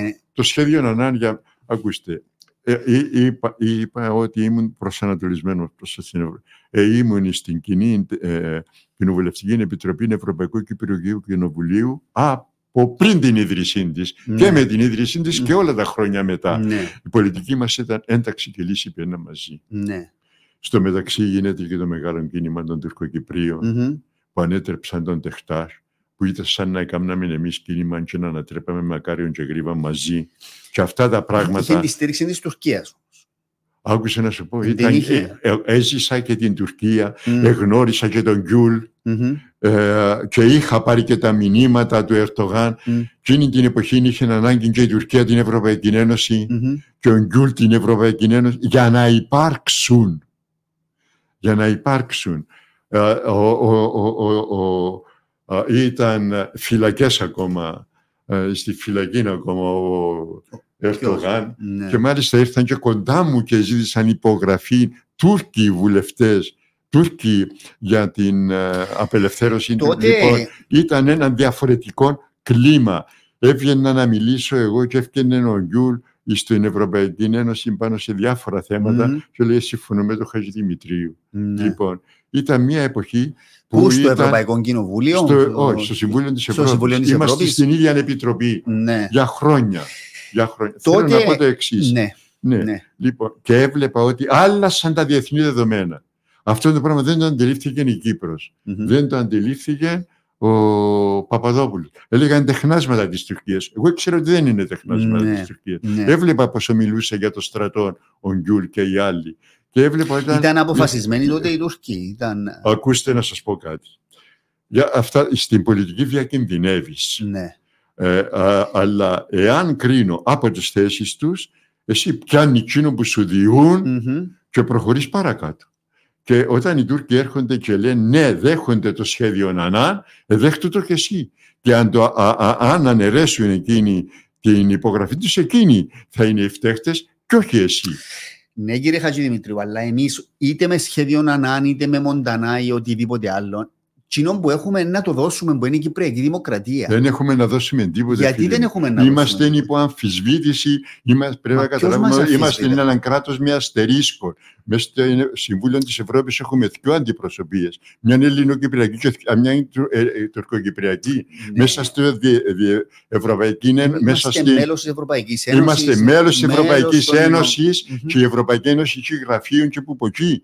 Και η Ευρωπαϊκή Ένωση χρηματοδοτεί και από εκεί. Έναν είναι το αναγνωρισμένο κράτος. Έναν είναι το αναγνωρισμένο ναι. κράτος μέχρι πότε; Μέχρι πότε; Μέχρι που να που εμείς ήδη να υπογράψουμε μία Όχι. λύση που θα, Ακούστε, θα, ε, το θέμα θα, είναι... θα αλλάξει ή, ή θα, θα γίνει μια ομοσπονδία και θα αλλάξει η Κυπριακή Δημοκρατία. Όμως το, το κλειδί, ένα λεπτό, το κλειδί είναι εμείς που το κρατούμε. Όχι, δεν κρατούμε κλειδί. Γιατί; Είμαστε και εμείς υπό αμφισβήτηση. Είμαστε και εμείς υπό αμφισβήτηση στο Συμβούλιο Ασφαλεία. Στο Συμβούλιο Ασφαλείας δεν τολμούμε να πάμε, διότι εκεί είναι δύο κοινότητες που αντιπροσωπεύονται ναι. και να καλούν και τον έναν και τον άλλο. Αλλά εγώ σας λέω το εξής, mm-hmm. ότι ευρέθηκε η φόρμουλα στο σχέδιο ΝΑΝΑ συνέχιση τη Κυπριακή Δημοκρατία και γίνονται δεχτές 8.000 συμβάσεις που έκαμε η Κυπριακή και θα ήταν συνέχιση της παρουσίας και στα Ηνωμένα Έθνη και, στην, ε, ε, και στο Ευρωπαϊκή Ένωση ε, ως Κυπριακή Δημοκρατία. Θα μεριζόμασταν ως, ως κοινοτικό κράτος. Αν Μμ. θέλουμε να μονοπολούμε ω Ελληνοκύπριοι το κυπριακό κράτος, είμαστε υπό αμφισβήτηση. Ναι. Να το ξέρετε αυτό. Τούτο το πράγμα. συμφωνώ ότι αν θέλουμε να το μονοπολούμε, Ε, είμαστε βέβαια, υπό είπα ασφυζήτηση. αμφισβή- Όχι, μα είμαστε Απλά- αποδεδειγμένα. Εγώ έζησα τούτον τον αστερίσκο. Και όταν μπαίναμε στη Διακοινοβουλευτική Ένωση και Ναι. το ζω συνεχώς Μμμ. μέσα στο διε- διεθνή χώρο. Ε, Λέαμε μια κουβέντα στο Συμβούλιο της Ευρώπης και λέει να καλέσουμε και την άλλη πλευρά, ήταν που λαλεί. Τούτον που λέτε για το ρίσκο, ότι κάθε πολιτική Ε, πράξη έχει βέβαια, ένα παιδί ρίσκο. ρίσκο. Τι βαθμό ρίσκου μπορούμε να πάρουμε Α- εμείς; Ακούστε να σας πω. Εγώ για παράδειγμα, πιστεύω, να σας πω, εγώ τι, να σας πω πιστεύω, τι εννοώ. ναι, Το, το σχέδιο Νανάν, για παράδειγμα, Ναι. εγώ που το είχα διαβάσει τότε, Ναι. ε, μιλούμε το 2004. μάλιστα. Ε, κατάλαβα με τις γνώσεις που είχα τότε ότι ήταν ένα πράγμα που δεν θα λειτουργούσε. Ακούστε, ήταν ε, ένα, ε, ένα ναι. πράγμα το οποίο ήταν ένα μόρφωμα, Ναι. εφάνηκε μου και εξαιρετικά πρόχειρα καταρτισμένο τότε, αλλά ήταν, είχε α- ε, αδιέξοδα, είχε ε, γενικότητες, δηλαδή δεν ήταν ένα πράγμα το οποίο να σου διά μια σιγουριά ότι εγώ να το ψηφίσω και την επομένη ξέρω που πάω, έχω ένα πούσουλα. Και πρέπει να ξεχωρίσουμε νομίζω το πολιτικό το κομμάτι που ναι θέλουμε την επανένωση να βρεθεί λύση κλπ. Που το Σύνταγμα και που την διευθέτηση που θα έρθουμε να εφαρμόσουμε κύριε Τάκη, δεν είναι Λοιπόν, έτσι. όχι, ένα δύο πράγματα. Ναι, Κατά, εγώ πιστεύω ότι συγκυρίες στην πολιτική. συγκυρία. Και οι συγκυρίες ήταν δυο. Ποιες; Η μια ήταν Ευρωπαϊκή Ένωση Μμμ, και η άλλη ήταν Τουρκοκύπροι. μμμ. Και οι Τουρκοκύπροι εκείνη την εποχή είχαν απλωμένο το χέρι σε εμάς για να σωθούν. Τούτο Δεν είναι- το έχουν είναι αλήθεια πλέον. τούτο, είναι αλήθεια. Δεν το έχουν Ναι. πλέον. Το σχέδιο ήταν κακό. Ναι. Να, ήταν, α, είχε μειονεκτήματα. Εγώ είμαι πρόθυμος να δεχτώ όλα τα μειονεκτήματα τα οποία λέτε. Μμ. Αλλά ε, ε, ε, εάν οι συνθήκες είναι κακές Μμμ. και οι συνεργάτες είναι κακοί και το σχέδιο είναι τέλειο, πάλι δεν θα λειτουργήσει. Ναι. Εκείνη την ώρα, Μμμ. και το θέμα είναι το εξής, ότι εμπαίναμε στην Ευρωπαϊκή Ένωση. Ναι. Πολλές από τις ατέλειες του σχεδίου Θα ΑΝΑ θα απορροφούνταν- μπορούσαν να Ναι. αντιμετωπιστούν Ναι. μέσα από τις διεθνείς Τούτο σύμβασεις ναι, και κάτι συμφωνώ. άλλο. Από εκεί και πέρα Ναι. δεν θε- λέω ότι θα δεχόμαστε το σχέδιο να, και θα άνοιγε μία σκηνή και θα ήταν ένας α, ωραίος χώρος ρομαντικός. Έθελε προσπάθεια. Θα έθελε προσπάθεια. Θέλει να Εάν αγώνα. θέλαμε να Ναι. το συντηρήσουμε. Το ότι οι Α- Έλληνες... αλλά ήταν μοναδική περίπτωση Ναι, το σχέδιο ΑΝΑΝ Α, και να σας πω, πείτε. έκρινα από τη δική μου εμπειρία. Σας το είπα και προηγουμένως πριν αρχίσουμε Ναι. να μιλούμε. Ε, και εγώ όταν ήμουν νέος καθόμουν και έκανα κριτική ε, το συμφωνώ Ζηρή- και είχα δίκαιο πάνω σε όλα τα ζητήματα. Και ήταν, ε, ήταν αποδεχτές οι συμφωνίες της Ζηρίχης. Μμμ. Ήταν καλύτερες συμφωνίες της Ζηρίχης. Έφερνε στρατώνει στην Κύπρο, έφερνε τον δικοινοτισμό, έφερνε, δηλαδή μπορείς να βρεις έναν εκατο, ε, εκατομμύρια πράγματα. Μμμ. Όμως αποδείχτηκε ότι εάν θέλαμε να το συνδυ... ε, συνδυ- ότι ακόμα και την τελευταία στιγμή πριν από τις διακοινωνίες ε, λειτουργούσε το κράτος. Μάλιστα. Άρα Ακόμα και τότε αν υπήρχε καλή θέληση... καλή λέτε, θέληση και θα θέλ- λειτουργούσε θα, το θα κράτος. λειτουργούσε το Λοιπόν, τούτο το Άρα το πράγμα κλειδί- εφώτιζε εμένα το μυαλό Ναι. μου του μη νομικού, μη- Μμμ. του μη νομικού, αλλά του ανθρώπου που ζούσε ε, τον διεθνή χώρο, Μμμ. την Ευρωπαϊκή Ένωση, ε, τα Ηνωμένα Έθνη, τους, ε, ε, ε, του, ε, τ- ε, τα, ε, τη γνώση της Τουρκίας Μμμ. εκείνη την εποχή. Είχα γνώση της Τουρκίας εκείνη την εποχή. Ναι. Ήξερα ότι ήταν Είχε η ώρα θέληση. που θα μπορούσαμε Μμμ. να προχωρήσουμε ε, προς την λύση, ε, προς, ε, προς την ενοποίηση. Και εδώ που τα λέμε, τι ήταν η Κύπρος το 1974, όπως την αφήσαμε το 60, ε, τι ήταν η Κύπρος το, όπως την αφήσαμε το 1974. Επήγαινε τώρα εις του μόρφου που είναι η καταγωγή Μμμ. της μητέρας μου να δεις τι είναι του μόρφου Μμμ. ή, ή ποιοι είναι οι αμόχωστος σήμερα και υπήρχε και το πιο βασικό. Υπήρχαν ένα-δυο πράγματα βασικά που κυριαρχούσαν στη σκέψη μου ή στο σχέδιο Νανάν. Το ε, πρώτο ήταν το έδαφος. Η επιστροφή έδαφων. Έδαφος. Ο, γνώρισα όλους τους πρωθυπουργούς της Ελλάδας. Ναι. Γνώρισα και τον Καραμαλή. Και αν οι Καραμαλής απόψεις σας. ήταν που ελάλε. Τι έλα. Βασικότερα, το 90% της λύσης του Κυπριακού είναι το έδαφος. Πιάστε έδαφος. Τα νομικά σημεία αλλάσουν. Ναι. Τούτη ήταν η θέση του και στον Μπούρκενστοκ τότε και στο... Ε, α, ε, στον Μπούρκεστο και είναι άλλη ιστορία. Ε, πλέον, εγώ πιστεύω ότι η ώρα του λύσης του Κυπριακού που ήταν όρημα τα πνεύματα τα- και στο, διε- ο διεθνής χώρο εκείνη την εποχή ήταν όλοι υπέρ των Ελλήνων Κυπρίων για να τους βοηθήσουν και θα ήταν μεγάλη επιτυχία της Ευρωπαϊκής Ένωσης και θα ήταν μεγάλη επιτυχία των Ηνωμένων Εθνών για να στηρίξουν τη λύση όλοι Ναι, αυτοί ναι, οι παράγοντες. ναι. Αυτά τα πράγματα αυτή τη στιγμή δεν υπάρχουν. Δεν υπάρχουν. Δεν υπάρχουν αυτά. Το Grand Montana, κύριε Χατζηδημητρού, ήταν άλλη ευχαμένη Να σας πω ευκαιρία τι ή- ήταν, τι ήταν χαμένη ευκαιρία τι στο Grand ήταν; Εκεί πλέον είχαμε μία πολιτική και διπλωματική διευθέτηση που ε, πράγματι ε, άνοιγε προοπτικές. Η, η, η Τουρκία ακολούθησε τη συνηθισμένη της τακτική. Όπως στο σχέδιο ΑΝΑ, δεν του ήρθε η Τουρκία να πει ε, παραχωρώ εδάφη στην Κύπρο. Είπε δέχομαι το σχέδιο ΑΝΑ. Με τις παραχωρήσεις στον έδαφο. Και στο Μπουρ και στο, ε, Στο στο Grand Μομπελεράν και στο Μομπελεράν.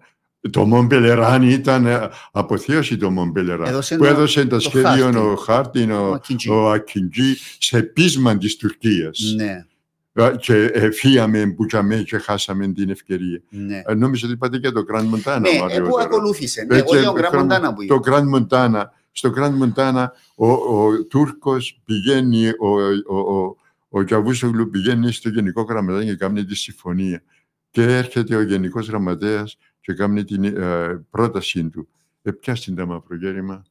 Πιάσ' την πρόταση του Γενικού Γραμματέα και διαπραγματεύτου, όχι να σηκώνεσαι να φεύγεις και να στείνεις καυκά με τον Κιαβούσογλου να παραδεχτεί εκείνος. Η Τουρκία θα έρθει ποτέ να σου πει Μμμ. η ίδια παρα... Αλλά ήταν πρόθυμη να δεχτεί ότι ό,τι λαλεί ο Γενικός Γραμματέας, διότι ξέρει τα παιχνίδια του διεθνούς χώρου. Μμμ. Εμείς είμαστε του όλα ή τίποτε, νικητές ή τιμένοι. Μμμ. Δεν δουλεύει έτσι. Ναι. Ούτε οι διεθνείς οργανισμοί, δικαστήρια Ναι. που αποφασίζουν Μμμ. και βάσει αποφάσεων ε, ε, ε, ε, κινείται αστυνομία και εφαρμόζει, σου δίνουν τα πλαίσια. Και τα πλαίσια που σου δίνουν για να πετύχεις ένα συμβιβασμό. Μμμ. Και η έλεξη συμβιβασμός στην Κύπρο είναι η πιο διαβεβλημένη λέξη που είναι η πιο χρήσιμη και είναι η μόνη που μπορεί να μας σώσει. Μμμ. Εκείνη την ώρα σου προσφερόταν η δυνατότητα ενός συμβιβασμού και το να παίρνει, ε, έκατσες να, πεις, ε, να στήσεις καυκά με τον ε, Τσαβούσογλου για να σου πει εκείνος ότι δέχομαι εκείνα που λαλείς εσύ. Ε, δεν θα έρθει να σου το πει ποτέ. Ε, κύριε Χατζηδημητρίου, ο Πόλης ο Πολυβίου μου είπε εδώ τον Ιούνιο,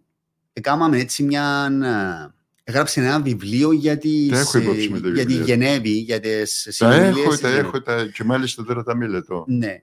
Και μου είπε ότι σε κάποια φάση της κουβέντας ότι ο, πρόεδρο, ο Κύπριος πρόεδρος που θα τολμήσει να υπογράψει τη λύση του Κυπριακού θα κινδυνεύσει, θα καταστραφεί η πολιτική του καριέρα και θα ε, μπορεί να κινδυνεύσει και η ζωή του. Έτσι είναι φίλε μου. Θε- Θέλοντας να τονίσει, Είναι έτσι φίλε μου. έτσι είναι. Α, θέλεις να είσαι ηγέτης; Ε, ηγέτης ήταν... α, α, ε, οι, οι, οι ηγέτες ήταν, ο- ήταν ο Γκάντι και σκοτώσαν τον. ναι. Αλλά απελευθέρωσαν τις Ινδίες. Α, α, Οι ηγέτες ήταν, α, α, Το ήταν ο Κυπριακό. Καπράλ. Το Α, Κυπριακό, κύριε Τακή, είναι η περίπτωση Δηλαδή, που ένας- άμα είσαι ηγέτης, Ναι. άμα είσαι ηγέτης, αν είσαι ηγέτης για να λαμβάνεις και τις ευθύνες σου Μμμ. και να θέτεις και τη ζωή σου σε κίνδυνο. Ναι, Δεν είσαι για να απολαμβάνεις αξιώματα, να είσαι αστυνομίες ναι. και να πηγαίνει σε δείξει και να βγάλεις φωτογραφίες. Ο λαός όμως δεν είναι έτοιμος να δεχτεί λύση. Δηλαδή, ούτε ήταν ποτέ εμείς ως Ελληνοκύπροι να το έχουμε μέσα στην κουλτούρα μας ότι, ότι θα μοιραστούμε την Δεν δώσαμε εξουσία. όραμα, φίλε μου. Έλειψε πίστη, αγαπήσαμε τον τον τόπο ποτέ. Ξέρουμε τον. Μα, ε, εδώ μαθαίναμε τα πάντα για την, την Κύπρο δεν τη γνωρίζουμε, φίλε μου. Ναι. Αλλά μπορώ να σου πω ότι βλέπω μια αλλαγή. Μμ. βλέπω ότι απ- αυτή τη στιγμή μπορεί να συνεμιλάς με Τουρκοκύπριου. Αυτή τη στιγμή υπάρχουν άνθρωποι που ενδιαφέρονται για την Κυπριακή ιστορία. Αυτή τη στιγμή υπάρχει έρευνα γύρω από το Κυπριακό. Αυτή τη στιγμή υπάρχει πρόοδος. Υπάρχει η άλλη Κύπρος υποδιαμόρφωση. Είναι η χαμένη ακόμα, αλλά υπάρχει η άλλη Κύπρος υποδιαμόρφωση. Ελπίδα να έχουμε; Εγώ πιστεύω ότι η Κύπρος είναι μεγάλη δύναμη, φίλε μου. Η μεγάλη δύναμη δεν είναι τώρα συνή η Κύπρος και να μην τα κρίνουν τα πράγματα από μέρα της Ναι, αλλά ημέρας. σαν τώρα έχει, έχει chance να λυθεί το Κυπριακό, όπως είναι τα Εγώ πράγματα πιστε- σήμερα. Ακούστε, Και με την Τουρκία που ακούστε, έχουμε εάν απέναντι πρόκειται μας. να κρίνουμε... τα- Ακούσετε την ομιλία του Ερτογάν στα Ηνωμένα Έθνη. Ακούστε, ε, είναι αυτά τα πράγματα. Ο Ερτογάν πριν λίγων καιρών είπε της Ελλάδας ότι είναι να πάει μια νύχτα. Ναι. Και είπε του Μι- Μητσοτάκη ότι να μην ξαναναφιέσουν ούτε να σε ξαναδώ μπροστά μου Ναι. ούτε τίποτε. Ε, ο, ο, Μα αλλάζει Ερτογάν, συνέχεια. ο Ερτογάν α, έδωσε μηνύματα παλαιότερα ότι ο, ο Ερτογάν είναι και ένας ρεαλιστής που ενδιαφέρεται για τα συμφέροντα της πατρίδας του.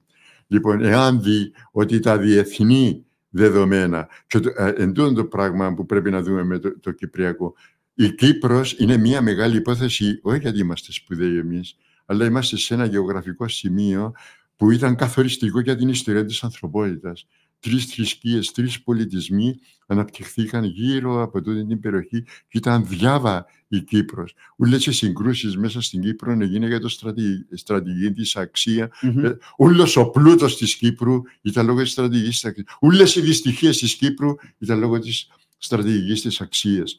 Ε, αυτή τη στιγμή έχει, ε, τα, έχει και η Κύπρος Εάν δούμε τα πράγματα με το σήμερα και το αύριο, ε, πρέπει να βρούμε ποιος ήταν ο πιο βατή λάκκος να πάμε να παίζουμε μέσα. Ή να σκεφτούμε, και, αν σκεφτούμε την ιστορία στα πλαίσια της ζωούλας μας, πάλι είμαστε χαμένοι, διότι δεν αρχίζει και τελειώνει μια ιστορία με την ιστορία της ζωής μας. Είμαι 89 ετών και δεν ξέρω δεν ελπίζω να δω μια καλύτερη αλλά πολύ, δεν ξέρω, δεν, μακάρι να υπάρξει. Αλλά ε, δεν περιμένω να ολοκληρωθούν όλα στη ζωή τη δική μου. Ναι. Αλλά θέλω να βάλω το λιθαράκι για παρακάτω. Ποιο είναι το παρακάτω; Η Κύπρος αυτή τη στιγμή είναι το πιο ακραίο σημείο του δυτικού πολιτισμού σε μία Ανατολική Μεσόγειο όπου υπάρχει σύγκρουση Δύσης και ισλαμ Όπου υπάρχει μία Τουρκία με τις ε, ε, σοφία της, αλλά και με τις μεγαλομανίες της. Και κανένας δεν θα ήθελε μία Τουρκία η οποία ελέγχει Μαύρη Θάλασσα, Δαρδανέλια και Ανατολική Μεσόγειο. Αυτό διά μας ένα α, περιθώριο αναπνοής. Η, παλαιότερα η Δύση ήταν στην Περσία, ήταν στο ναι. Ιράν. Η Δύση ήταν στο Ιράκ. Η, ε, Γαλλία ήταν στο λιβανο στο Συρία ήταν Αλεξανδρέτα, το Σουέζ Γαλλογερμαν. Ε, τώρα που είναι όλοι Έτσι η Κύπρος αυτή τη στιγμή είναι ως σημείο επαφής, όχι αντιπαράθεσης, όχι ναι. σημείο επίθεσης. Η Κύπρος είναι το πιο ακραίο σημείο διαμέσου της ύπαρξης κυπριακού κράτους, ανεξάρτητου κυπριακού κράτους, προέκταση της Δύσης στη Μέση Έτσι ε, θα έχουμε η Κύπρος έχει, γιατί μας υποστηρίζει και γιατί υπάρχουμε από τη σοφία μας. Θα μας είχαν πιάσει οι Τούρκοι όλους, εάν ήταν μόνο, αν ήταν μόνο από τις παλιγαρχίες. Διότι υπάρχει ένα διεθνές ενδιαφέρον που αυτή τη στιγμή επεκτείνεται με τα ενεργειακά, με τον πλούτο, με ε, διεργασίες, με την ειρήνη στον κόσμο, με την ειρήνη στον κόσμο, με τη διευθέτηση των θεμάτων της, της Ανατολικής Μεσογείου. Ε, μέσα σε αυτόν τον mm. κικαιώνα βρίσκεται και η Κύπρος και πρέπει να το οικοδομήσουμε. Όπως βήμα-βήμα καταστραφήκαμε και βήμα-βήμα ο καθένας μας να βάλει το λιθαράκι του για τη σωτηρία. Πώς βλέπετε την κυβέρνηση των Πρόεδρων, είναι προς την κατευθύνση. Να σας πω τι γίνεται. Ε, το, το λάθος είναι τούτο με τα ορόσημα.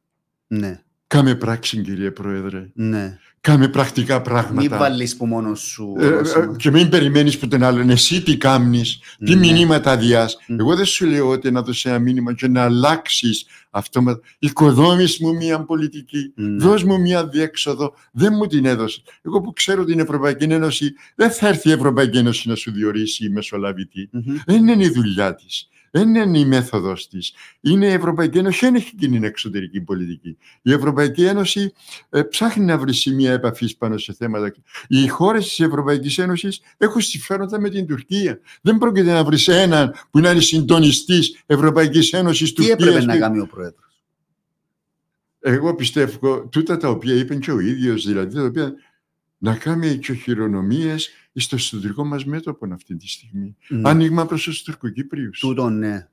Δηλαδή, να, εγώ, να, εγώ σας λέω, δεν είμαι σε θέση να σου πω τι ακριβώς ναι. πρέπει να κάνει. Αλλά πιστεύω ότι οικοδομείται μια. Μπορείς να οικοδομήσεις μια. Mm-hmm. Με, και η οικοδόμηση μιας πολιτικής και, και η συγκυρία. Ναι. Δεν σου λέω ότι όλα μπορεί να τα κάνει ο πρόεδρος, όλα μπορεί να τα κάνει, αλλά να οικοδομεί μια πολιτική επικοινωνίας, λύση του Κυπριακού συνεννόηση. Μπορώ να σου πω, θεω, θεωρώ θετικό την μετριοπάθεια, για να πούμε πάνω σε δύο σημεία που οι άλλοι τον κατέκριναν ότι ε, έμεινε στη Γενική Συνέλευση. Mm-hmm. Ότι παρακολουθήσει την ομιλία. Και ότι δεν έκατσε να μου κάνει πόλεμο για το θέμα άρσους και mm πύλα, αλλά χειρίστηκε την υπόθεση. Θα θεωρώ θετικά. ότι τούτη συγκρατημένη είναι θετικό στοιχείο και διά μηνύματα.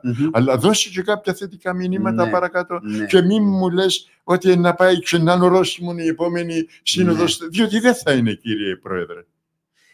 Οι- Τα άλλα κόμματα, το, Σ- ο, ο ΔΙΣΥ και το ΑΚΕΛ, το, βλ- τα βλέπετε να βοηθούν τον Πρόεδρο προς τούτη την προσπάθεια ή έτσι πώς τα αξιολογείτε; Να, να σας πω, ε, ε, ε, τι να σας- υποτίθεται ότι είναι κόμματα λύσης. Ναι, Ε, πρέπει και, αυτοί να βρουν το, και αυτά πρέπει να βρουν τον βα, βαδισμό τους. ναι, ναι. Βλέπετε Κάμνο, ότι... δηλαδή κάμνει θετικές εισηγήσεις, το ΑΚΕΛ κάμνει θετικές Μμμ. εισηγήσεις. Ο συναγερμός είναι ένα κόμμα που ε, α, θα έχει μέλλον. Το μέλλον του είναι με τη λύση. Μμμ, μμμ.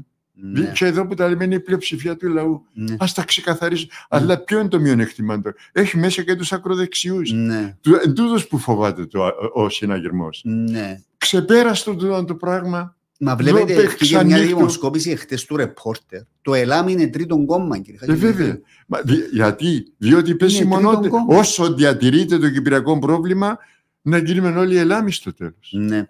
Για την Τεχνική Επιτροπή, έτσι πλησιάζοντας προς το τέλος, διότι πρέπει να κλείσουμε.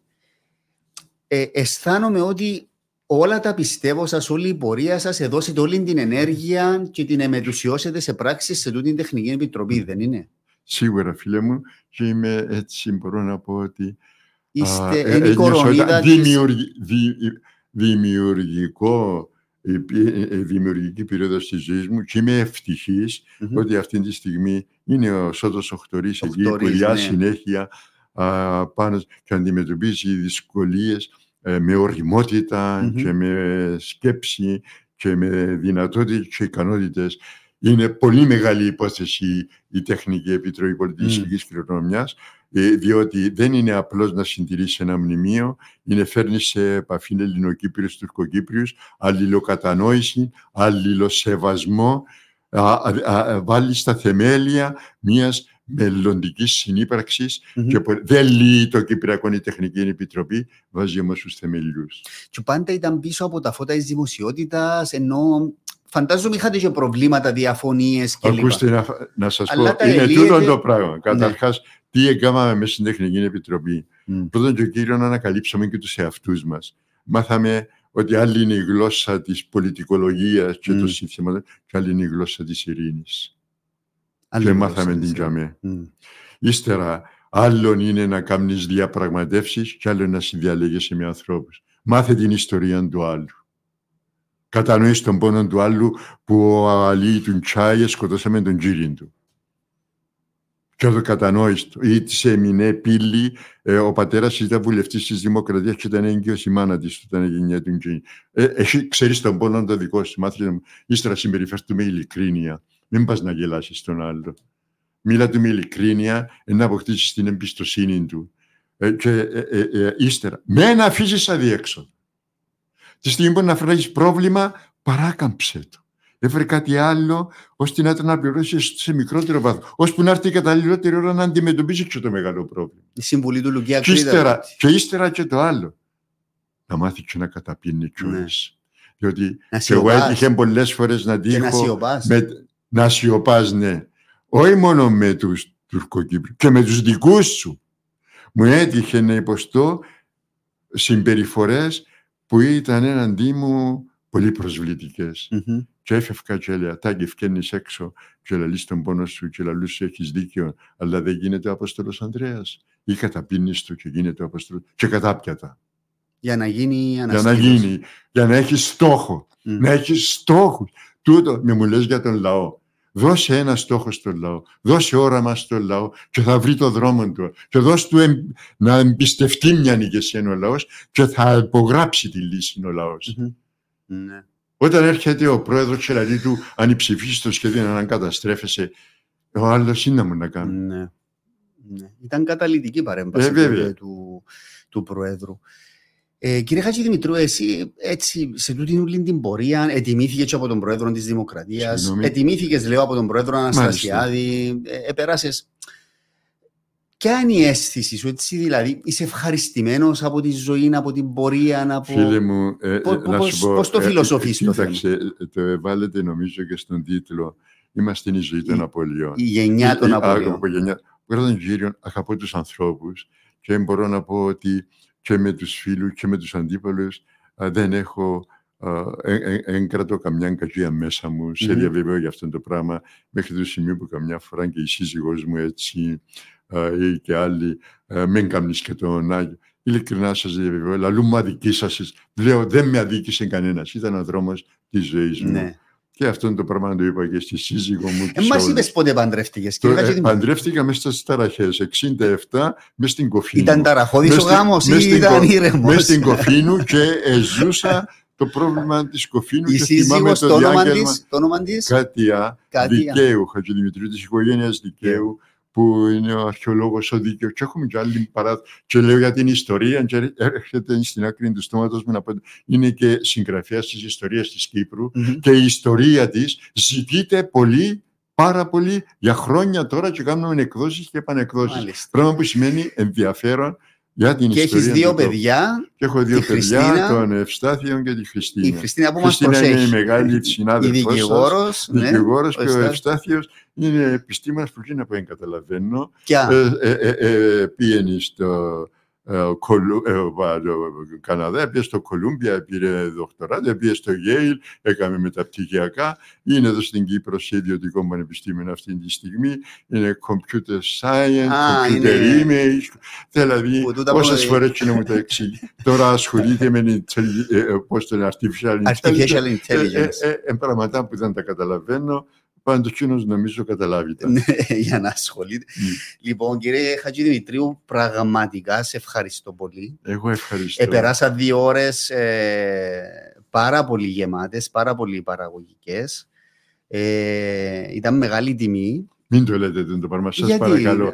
Όχι, μην το λέτε. Γιατί να μην το λέω, μα είναι, είναι αλήθεια. Όχι, όχι, όχι, μην το λέτε. Να σου πω κάτι το οποίο σίγουρα το εξέχασες. Είναι η δεύτερη φορά που μιλούμε. Δεν το θυμάμαι ειλικρινά. Ναι.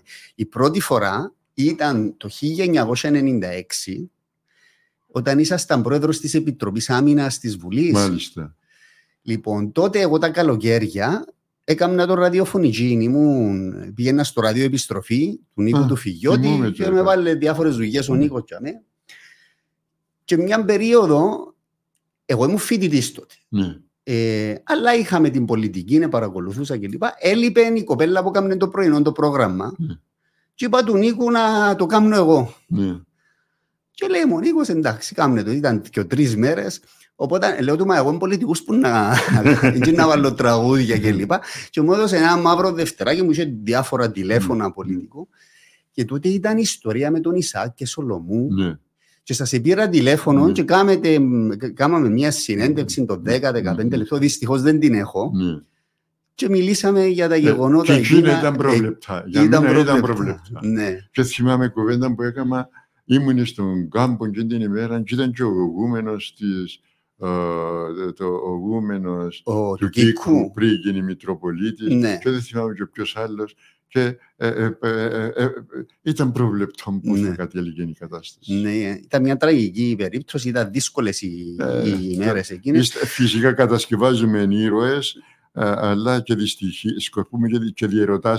Δεν μπορούσε τόσο mm. τόπος να έχει μια καλύτερη ζωή και λιότερη δυστυχία. Ναι. Πολύ δυστυχία να σκορπίσαμε μέσα mm-hmm. στον τόπο. Και ε, ε, ε, είναι όλος ο κόσμος αυτή τη στιγμή σκέφτεται τον καλή, τον αγώνα που έκαμε ο άνθρωπος ναι. για να προσεγγίσει τη δυστυχία για να προσεγγίσει τη δυστυχία Γιατί τόση δυστυχία; Mm. Χρειαζόταν τόση δυστυχία. Ναι. Τόση καταστροφή είναι τόσο τόπο. Ναι. Κρίμα η Κύπρος. Ναι. Λοιπόν, ε, έχουμε πολλά μηνύματα. Ε, όλα είναι ε, συγχαρητήρια. Ε, ζωντανή ιστορία της Κύπρου. Προσφορά του κ. Διάκη στην Κύπρο και στον πολιτισμό είναι ανεπανάληπτη, λέει ο Αλεξάνδρος Δημητριάδης. Σπουδαίος πολιτικός, εξαιρετικός άνθρωπος, ο Ρέστης ο Μάτσας. Η Σούλα η Χατζή Κυριακού είναι η πολιτική κληρονομιά μας. Να είναι καλά. Ε, είναι φίλοι, έτσι. Και ναι. εδώ ένας έστειλε πόσο αξιοπρεπής και ανοιχτό μυαλό ήσασταν ο δοντίαστρο της μητέρας μου, λέει και θυμάμαι κάθε Χριστούγεννα που λαμβάναμε τις κάρτες σας. Ναι. Στέλνετε κάρτες στους πελάτες. Μάρκετινγκ. Συγγνώμη, όχι, όχι. Ήταν δικές μου κάρτες με δικές μου φωτογραφίες και με δικό μου μήνυμα Ναι, μέσα από την Κύπρο. Μέσα από την Κύπρο. μάλιστα. Μηνύματα της Κύπρου.